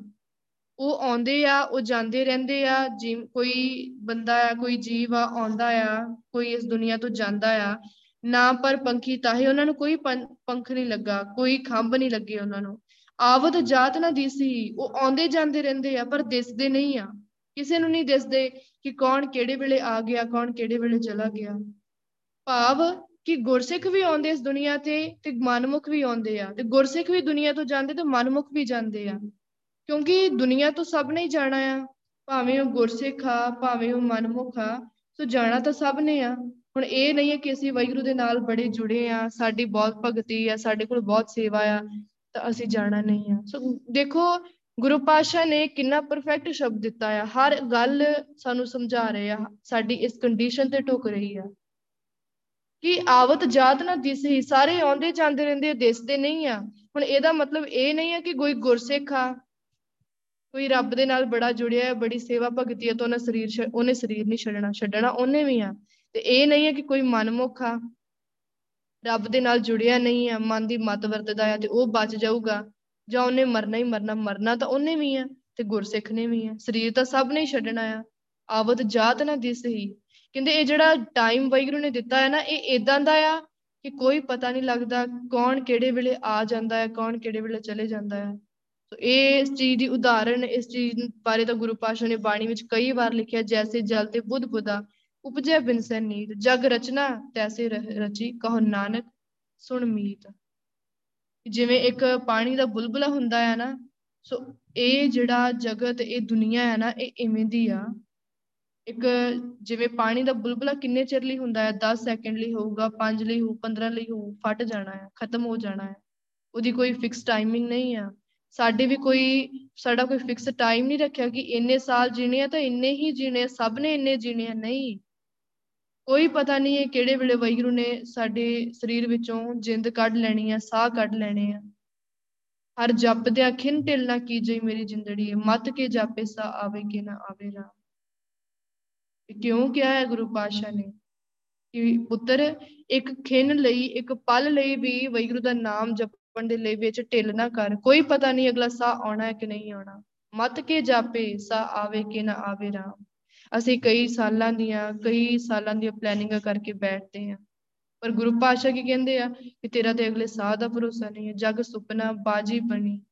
ਜਿਹੜਾ ਜਗ ਆ ਨਾ, ਇਹ ਸੁਪਨਾ ਆ। ਇੱਕ ਬਾਜੀ ਦੀ ਤਰ੍ਹਾਂ ਖਿੰਨ ਮਹਿ ਖੇਲ ਖਿਲਾਈ। ਇੱਕ ਖਿੰਨ ਦੇ ਵਿੱਚ, ਇੱਕ ਪਲ ਦੇ ਵਿੱਚ ਸਾਰਿਆਂ ਨੇ ਇਹ ਖੇਡ ਖੇਡ ਕੇ ਚਲੇ ਜਾਣਾ ਆ। ਸੰਜੋਗੀ ਮਿਲ ਏਕ ਸੇ, ਵਿਜੋਗੀ ਉੱਠ ਜਾਏ। ਜਿਨ੍ਹਾਂ ਦਾ ਸੰਜੋਗ ਬਣਿਆ ਆ, ਉਹਨਾਂ ਨੇ ਦੁਨੀਆ ਤੇ ਆ ਜਾਣਾ ਹੈ। ਉਹਨਾਂ ਨੂੰ ਮਾਪਿਓ ਵੀ ਮਿਲ ਜਾਣਾ, ਪਰਿਵਾਰ ਵੀ ਮਿਲ ਜਾਣਾ, ਰਿਸ਼ਤੇਦਾਰੀਆਂ ਵੀ ਮਿਲ ਜਾਣੀਆਂ। ਸੋ ਜਿਨ੍ਹਾਂ ਦਾ ਵਿਜੋਗ ਆ, ਜਿਨ੍ਹਾਂ ਦੇ ਕਰਮਾਂ ਵਿੱਚ ਵਿਛੋੜੇ ਦਾ ਟਾਈਮ ਆ ਗਿਆ ਆ, ਉਹਨਾਂ ਨੇ ਇਹ ਸਾਰਾ ਕੁਝ ਛੱਡ ਕੇ ਚਲੇ ਜਾਣਾ ਹੈ ਸੋ ਟਾਈਮ ਸਭ ਤੇ ਆਉਣਾ ਆ। ਸਮਾਂ ਸਭ ਤੇ ਆਉਣਾ ਹੈ ਬਸ ਗੱਲ ਕੀ ਆ ਕਿ ਵਾਹਿਗੁਰੂ ਦਾ ਭਾਣਾ ਮੰਨਣਾ ਜੋ ਤਿਸ ਭਾਣਾ ਸੋ ਥੀ ਹੈ ਅਵਰ ਨਾ ਕਰਨਾ ਜਾਏ। ਹੋਣਾ ਉਹੀ ਹੈ ਜੋ ਵਾਹਿਗੁਰੂ ਦਾ ਭਾਣਾ ਆ। ਅਵਰ ਨਾ ਕਰਨਾ ਜਾਏ। ਵੈਗਰੂ ਤੋਂ ਵੈਗਰੂ ਦੇ ਭਾਣੇ ਤੋਂ ਬਾਹਰ ਕੋਈ ਕੁਝ ਕਰ ਨਹੀਂ ਸਕਦਾ। ਕੋਈ ਤਬਦੀਲੀ ਨਹੀਂ ਆ ਸਕਦੀ। ਅਸੀਂ ਕਹਿ ਦਿੰਨੇ ਆ ਨਾ ਕਿ ਵੈਗਰੂ ਮੇਰੇ, ਅਸੀਂ ਬੜਾ ਕੁਝ ਕਰਦੇ ਆ। ਬੜੀਆਂ ਸੋਚਾਂ ਸੋਚਦੇ ਆ, ਬੜੀਆਂ ਪਲੈਨਿੰਗਾਂ ਕਰਦੇ ਕਿ ਵੈਗਰੂ ਮੈਂ ਤਾਂ ਆ ਸੋਚਿਆ ਸੀ, ਤੂੰ ਆ ਕਰ ਦਿੱਤਾ। ਵੈਗਰੂ ਮੈਂ ਤਾਂ ਆ ਦੇਖਣਾ ਸੀ, ਤੂੰ ਐਵੇਂ ਕਰ ਦਿੱਤਾ। ਸੋ ਬੜਾ ਕੁਝ ਕਹਿੰਨੇ ਆ ਸਾਡੀਆਂ ਸੋਚਾਂ। ਕਿਉਂਕਿ ਹੁਣ ਕਿੰਨੀ ਦੁਨੀਆ ਆ, ਸਭ ਦੀ ਵੱਖਰੀ ਵੱਖਰੀ ਸੋਚ ਆ। ਜੇ ਵੈਗਰੂ ਸਾਡੀ ਸੋਚ ਨਾਲ ਚੱਲਣ ਲੱਗੇ ਨਾ, ਤੇ ਦੁਨੀਆ ਚੱਲ ਗਈ। ਵੈਗਰੂ ਹਰ ਇੱਕ ਬੰਦੇ ਦੀ ਸੋਚ ਦੇ ਨਾਲ ਚੱਲਣ ਲੱਗੇ, ਹਰ ਇੱਕ ਬੰਦੇ ਦੀ ਗੱਲ ਮੰਨਣ ਲੱਗ ਗਿਆ ਨਾ, ਤਾਂ ਵੈਗਰੂ ਨੇ ਫਿਰ ਦੁਨੀਆ ਚਲਾ ਲਈ। ਫਿਰ ਤਾਂ ਉਹਦੇ ਵਾਸ ਵਿੱਚ ਕੁਝ ਰਹਿ ਹੀ ਨਹੀਂ ਜਾਣਾ, ਫਿਰ ਤਾਂ ਖੇਡ ਹੀ ਸਾਡੀ ਹੈ ਸੋ ਹੋਣਾ ਉਹੀ ਆ, ਜੋ ਤੇ ਸੁਭਾਣਾ ਸੋ ਥੀ ਹੈ ਅਵਰ ਨਾ ਕਰਨਾ ਚਾਹੇ ਜੋ ਵੈਗਰੂ ਨੇ ਕਰਨਾ, ਉਹੀ ਹੋਣਾ ਆ। ਤੇ ਵੈਗਰੂ ਦੇ ਕੀਤੇ ਤੇ ਹੱਥ ਜੋੜਨੇ ਹੀ ਪੈਣੇ ਆ। ਵੈਗਰੂ ਦੇ ਕੀਤੇ ਦੇ ਸਿਰ ਝੁਕਾਉਣਾ ਹੀ ਪੈਣਾ ਹੈ ਸਾਡੇ ਕੋਲ ਕੋਈ ਰਸਤਾ ਨਹੀਂ ਆ। ਜੇ ਨਹੀਂ ਝੁਕਾਵਾਂਗੇ ਤਾਂ ਫਿਰ ਰੁਲ ਜਾਵਾਂਗੇ। ਫਿਰ ਜਿਹੜੇ ਰਹਿੰਦਾ ਜੀਵਨ ਆ, ਰਹਿੰਦਾ, ਰਹਿੰਦੇ ਸਵਾਸ ਆ, ਉਹ ਖਤਮ ਹੋ ਜਾਣਗੇ। ਸਵਾਦ ਹੀ ਢੇਰੀ ਹੋ ਜਾਣਗੇ। ਕਿਉਂਕਿ ਜਨਮ ਵੈਗਰੂ ਨੇ ਐਵੇਂ ਨਹੀਂ ਦਿੱਤਾ, ਹੀਰੇ ਜੈਸਾ ਜਨਮ ਹੈ, ਕੌਡੀ ਬਦਲਾ ਜਾਏ। ਹੀਰੇ ਵਰਗਾ ਜਨਮ ਆਏ ਜੀਵਨ ਆ। ਇੰਨੇ ਤਰਲਿਆਂ ਤੋਂ ਬਾਅਦ, ਇੰਨੀਆਂ ਔਖਿਆਈਆਂ ਤੋਂ, ਇੰਨੀਆਂ ਜੂਨਾਂ ਤੋਂ ਬਾਅਦ, ਇੰਨੇ ਸਾਲਾਂ ਬਾਅਦ, ਇੰਨੇ ਜਨਮਾਂ ਬਾਅਦ ਸਾਨੂੰ ਇਹ ਮਨੁੱਖਾ ਜਨਮ ਮਿਲਿਆ ਹੈ ਜੇ ਅਸੀਂ ਇਹਨੂੰ ਵੀ ਕੌਡੀ ਦੇ ਭਾਗ ਗਵਾ ਦਈਏ, ਤਾਂ ਫਿਰ ਸਾਡੀ ਕੋਈ ਸਿਆਣਪ ਨਹੀਂ ਆ। ਫਿਰ ਉਸ ਟਾਈਮ ਤੇ ਜਦੋਂ ਸਾਨੂੰ ਹਰ ਇੱਕ ਗੱਲ ਦੀ ਸਮਝ ਹੋਵੇ, ਸਾਨੂੰ ਸੋਝੀ ਹੋਵੇ, ਸਾਨੂੰ ਵਾਹਿਗੁਰੂ ਨੇ ਜਦੋਂ ਸਭ ਕੁਝ ਸਮਝਾਇਆ ਹੋਵੇ ਕਿ ਪੁੱਤਰ, ਸਾਡੇ ਅੰਦਰ, ਸਾਡੇ ਅੱਗੇ ਸਭ ਕੁਝ ਪਿਆ ਆ ਹਰ ਇੱਕ ਚੀਜ਼ ਦੀ ਸਮਝ ਆ, ਸਾਰੀ ਰਿਐਲਿਟੀ ਵਾਹਿਗੁਰੂ ਨੇ ਖੋਲ ਕੇ ਰੱਖੀ ਆ। ਜੀਵਨ ਦੀ ਸਾਰੀ ਸੱਚਾਈ ਖੋਲ ਕੇ ਰੱਖੀ ਜੇ ਉਸ ਟਾਈਮ ਤੇ ਅਸੀਂ ਗਲਤੀ ਕਰਦੇ ਆ ਨਾ, ਤੇ ਫਿਰ ਉਹ ਚੀਜ਼ ਠੀਕ ਨਹੀਂ ਹੈ ਸਾਡੇ ਲਈ। ਸਾਨੂੰ ਹੀ ਨੁਕਸਾਨ ਹੋਣਾ ਆ। ਕਿਉਂਕਿ ਗੁਰੂ ਪਾਸ਼ਾ ਸਮਝਾਉਂਦੇ ਆ, ਸਾਨੂੰ ਸਾਡੇ ਲਈ ਸਮਝਾਉਂਦੇ ਆ। ਵਾਹਿਗੁਰੂ ਦਾ ਇਹਦੇ ਵਿੱਚ ਕੋਈ ਫਾਇਦਾ ਨਹੀਂ ਆ। ਸਾਡਾ ਹੀ ਫਾਇਦਾ ਆ। ਸਾਨੂੰ ਹੀ ਦੱਸਦੇ ਆ ਕਿ ਪੁੱਤਰ, ਤੂੰ ਇਸ ਤਰੀਕੇ ਦੇ ਨਾਲ ਸੰਭਲਣਾ ਆ, ਸੰਭਲ ਜਾ। ਸੰਭਲ ਸਕਦਾ ਆ। ਬਹੁ ਰੰਗੀ ਰਸ ਭੋਗਿਆ, ਸ਼ਬਦ ਰਹਿ ਨਿਰਵਾਣ ਕਹਿੰਦੇ ਕਿ ਜਿਹੜਾ ਜੀਵ ਆ ਨਾ ਬਹੁ ਰੰਗੀ ਰਸ ਭੋਗਿਆ। ਕਹਿੰਦੇ ਕਿ ਬਹੁਤੇ ਰੰਗਾਂ ਵਿੱਚ ਜਿਹੜਾ ਸਵਾਦ ਲੈਂਦਾ ਆ, ਸੋ ਜਿਨ੍ਹਾਂ ਨੇ, ਜਿਨੇ ਪਹਿਲਾਂ ਬਹੁ ਰੰਗੀ ਰਸ ਭੋਗਿਆ, ਜਿਨੇ ਬਹੁਤ ਸਵਾਦ ਲਏ ਹੋਏ ਆ, ਬੜੇ ਰੰਗ ਵੀ ਮਾਣੇ ਆ, ਬੜੇ ਰਸ ਮਾਣੇ ਆ, ਤੇ ਸ਼ਬਦ ਰਹਿ ਨਿਰਵਾਣ ਇੱਕ ਬੰਦਾ ਉਹ ਆ ਜਿਹੜਾ ਨਿਰਵਾਣ ਆ, ਮਤਲਬ ਹਰ ਇੱਕ ਚੀਜ਼ ਤੋਂ ਨਿਰਲੇਪ ਆ। ਇੱਕ ਜੀਵ ਕਿਹੜਾ ਹੈ? ਬਹੁ ਰੰਗੀ ਰਸ ਭੋਗਿਆ। ਕਿ ਜਿਹੜਾ ਸਾਰੇ ਰਸਾਂ ਨੂੰ ਭੋਗਦਾ ਆ, ਸਾਰੇ ਰੰਗ, ਰਸ ਮਾਣਦਾ ਆ, ਉਹਨਾਂ ਵਿੱਚ ਹੀ ਖਚਿਤ ਹੋ ਜਾਂਦਾ ਉਹਨਾਂ ਵਿੱਚ ਹੀ ਖੁਆਰ ਹੁੰਦਾ ਰਹਿੰਦਾ ਆ। ਆਪਣਾ ਸਾਰਾ ਜੀਵਨ ਉਹਦੇ ਪਿੱਛੇ ਗਵਾ ਦਿੱਤਾ। ਸੋ ਇੱਕ ਉਹ ਆ ਸ਼ਬਦ ਰਹਿ ਨਿਰਵਾਣ ਜਿਹੜਾ ਵਾਹਿਗੁਰੂ ਦੇ ਸ਼ਬਦ ਦੇ ਨਾਲ ਜੁੜ ਕੇ ਨਿਰਵਾਣ ਹੋ ਜਾਂਦਾ ਹੈ, ਨਿਰਲੇਪ ਹੋ ਜਾਂਦਾ ਹੈ ਨਿਰਲੇਪ ਹੋਣ ਦਾ ਭਾਵ ਕੀ ਆ? ਕਿਸੇ ਇੱਕ ਚੀਜ਼ ਤੋਂ ਨਿਰਲੇਪ ਨਹੀਂ ਹੋਣਾ ਕਿ ਬੰਦੇ ਨੇ ਬੰਦੇ ਨੇ ਖਾਣਾ ਪੀਣਾ ਛੱਡ ਦਿੱਤਾ। ਜਾਂ ਬੰਦੇ ਨੂੰ ਕੋਈ ਕੱਪੜੇ ਕੱਪੜਾ, ਢੰਗ ਦਾ ਕੱਪੜਾ ਪਾਉਣ ਦਾ ਕੋਈ ਸ਼ੌਂਕ ਨਹੀਂ ਹੈ, ਜਿੱਦਾਂ ਦਾ ਮਿਲ ਗਿਆ ਉਦਾਂ ਦਾ ਮਿਲ ਗਿਆ। ਸੋ ਇਹਨੂੰ ਵੀ ਫਕੀਰ ਨਹੀਂ ਕਹਿੰਦੇ। ਜਾਂ ਇਹ ਵੀ ਇਹਨੂੰ ਨਿਰਵਾਣ ਨਹੀਂ ਕਹਿੰਦੇ। ਨਿਰਵਾਣ ਭਾਵ ਕਿ ਹਰ ਇੱਕ ਚੀਜ਼ ਤੋਂ ਬਹੁਤ ਉੱਪਰ ਉੱਠ ਚੁੱਕਾ ਆ।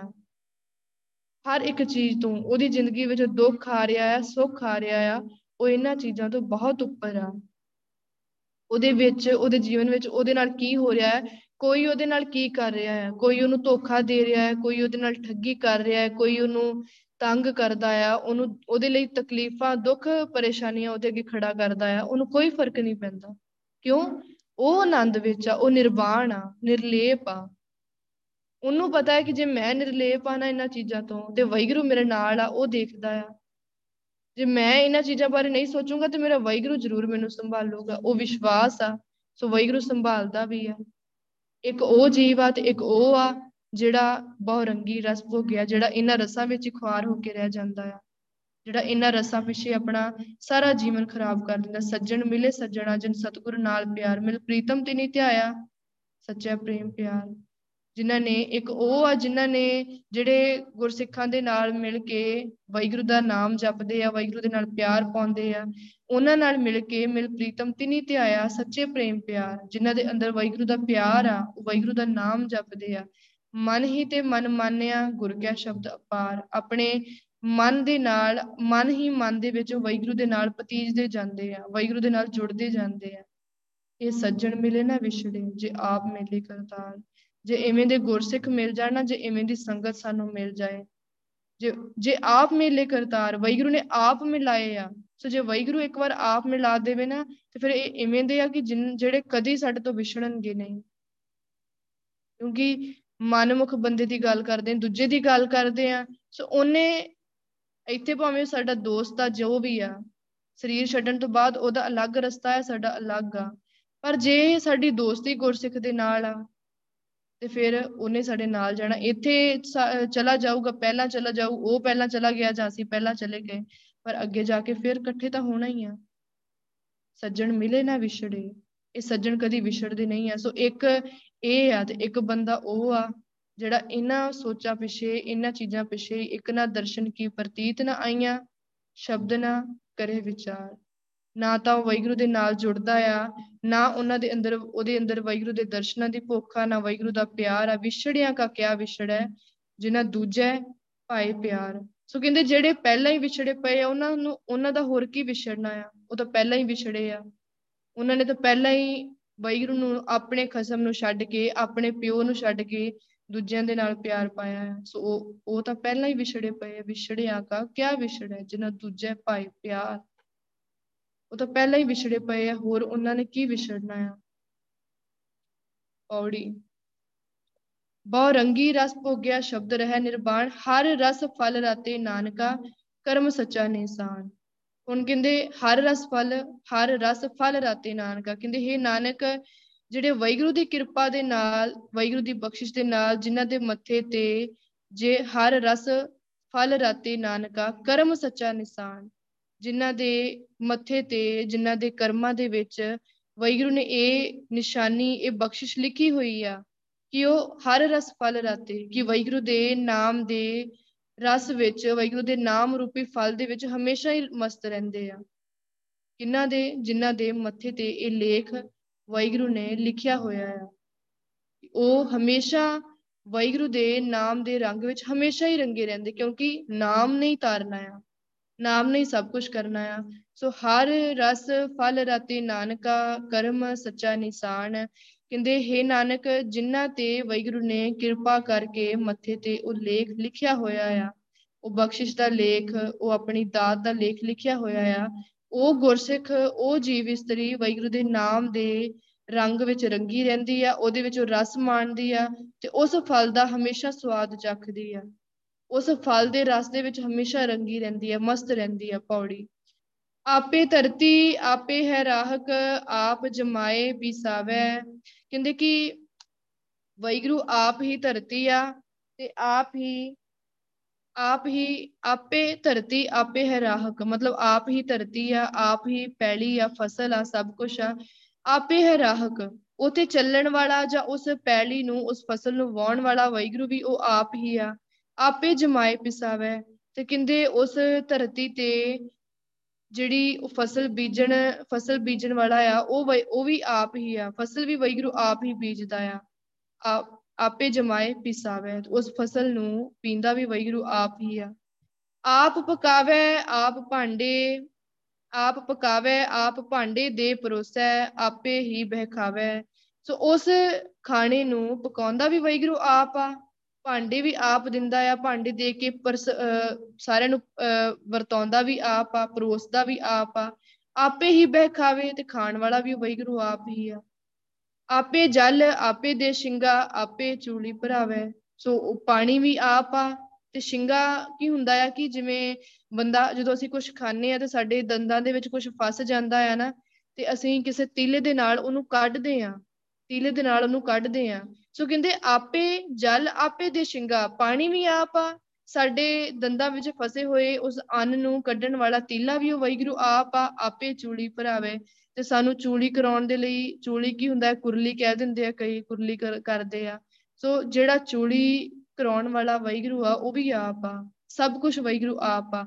ਆਪੇ ਸੰਗਤ ਸਦ ਬਹਾਲੇ, ਆਪੇ ਵਿਦਾ ਕਰਾਵੇ।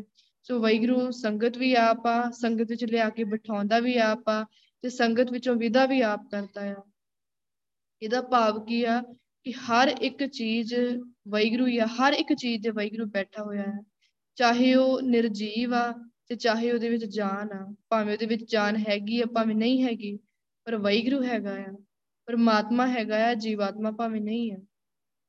ਸੋ ਹਰ ਇੱਕ ਪਾਣੀ ਆ, ਪਾਣੀ ਵੈਗਰੂ ਆਪ ਆ, ਜਲ ਆਪ ਆ ਅੰਨ ਆਪ ਆ ਉਹਨੂੰ ਪਕਾਉਣ ਵਾਲਾ, ਖਵਾਉਣ ਵਾਲਾ, ਪਰੋਸਣ ਵਾਲਾ, ਹਰ ਇੱਕ ਚੀਜ਼ ਤੇ ਵੈਗਰੂ ਆ। ਆਪੇ ਰਸੀਆ, ਆਪ ਰਸ। ਇੱਕ ਹੋਰ ਸ਼ਬਦ ਆਉਂਦਾ ਹੈ ਨਾ, ਆਪੇ ਰਸੀਆ, ਆਪ ਰਸ, ਆਪੇ ਰਾਵਣ ਹਾਰ।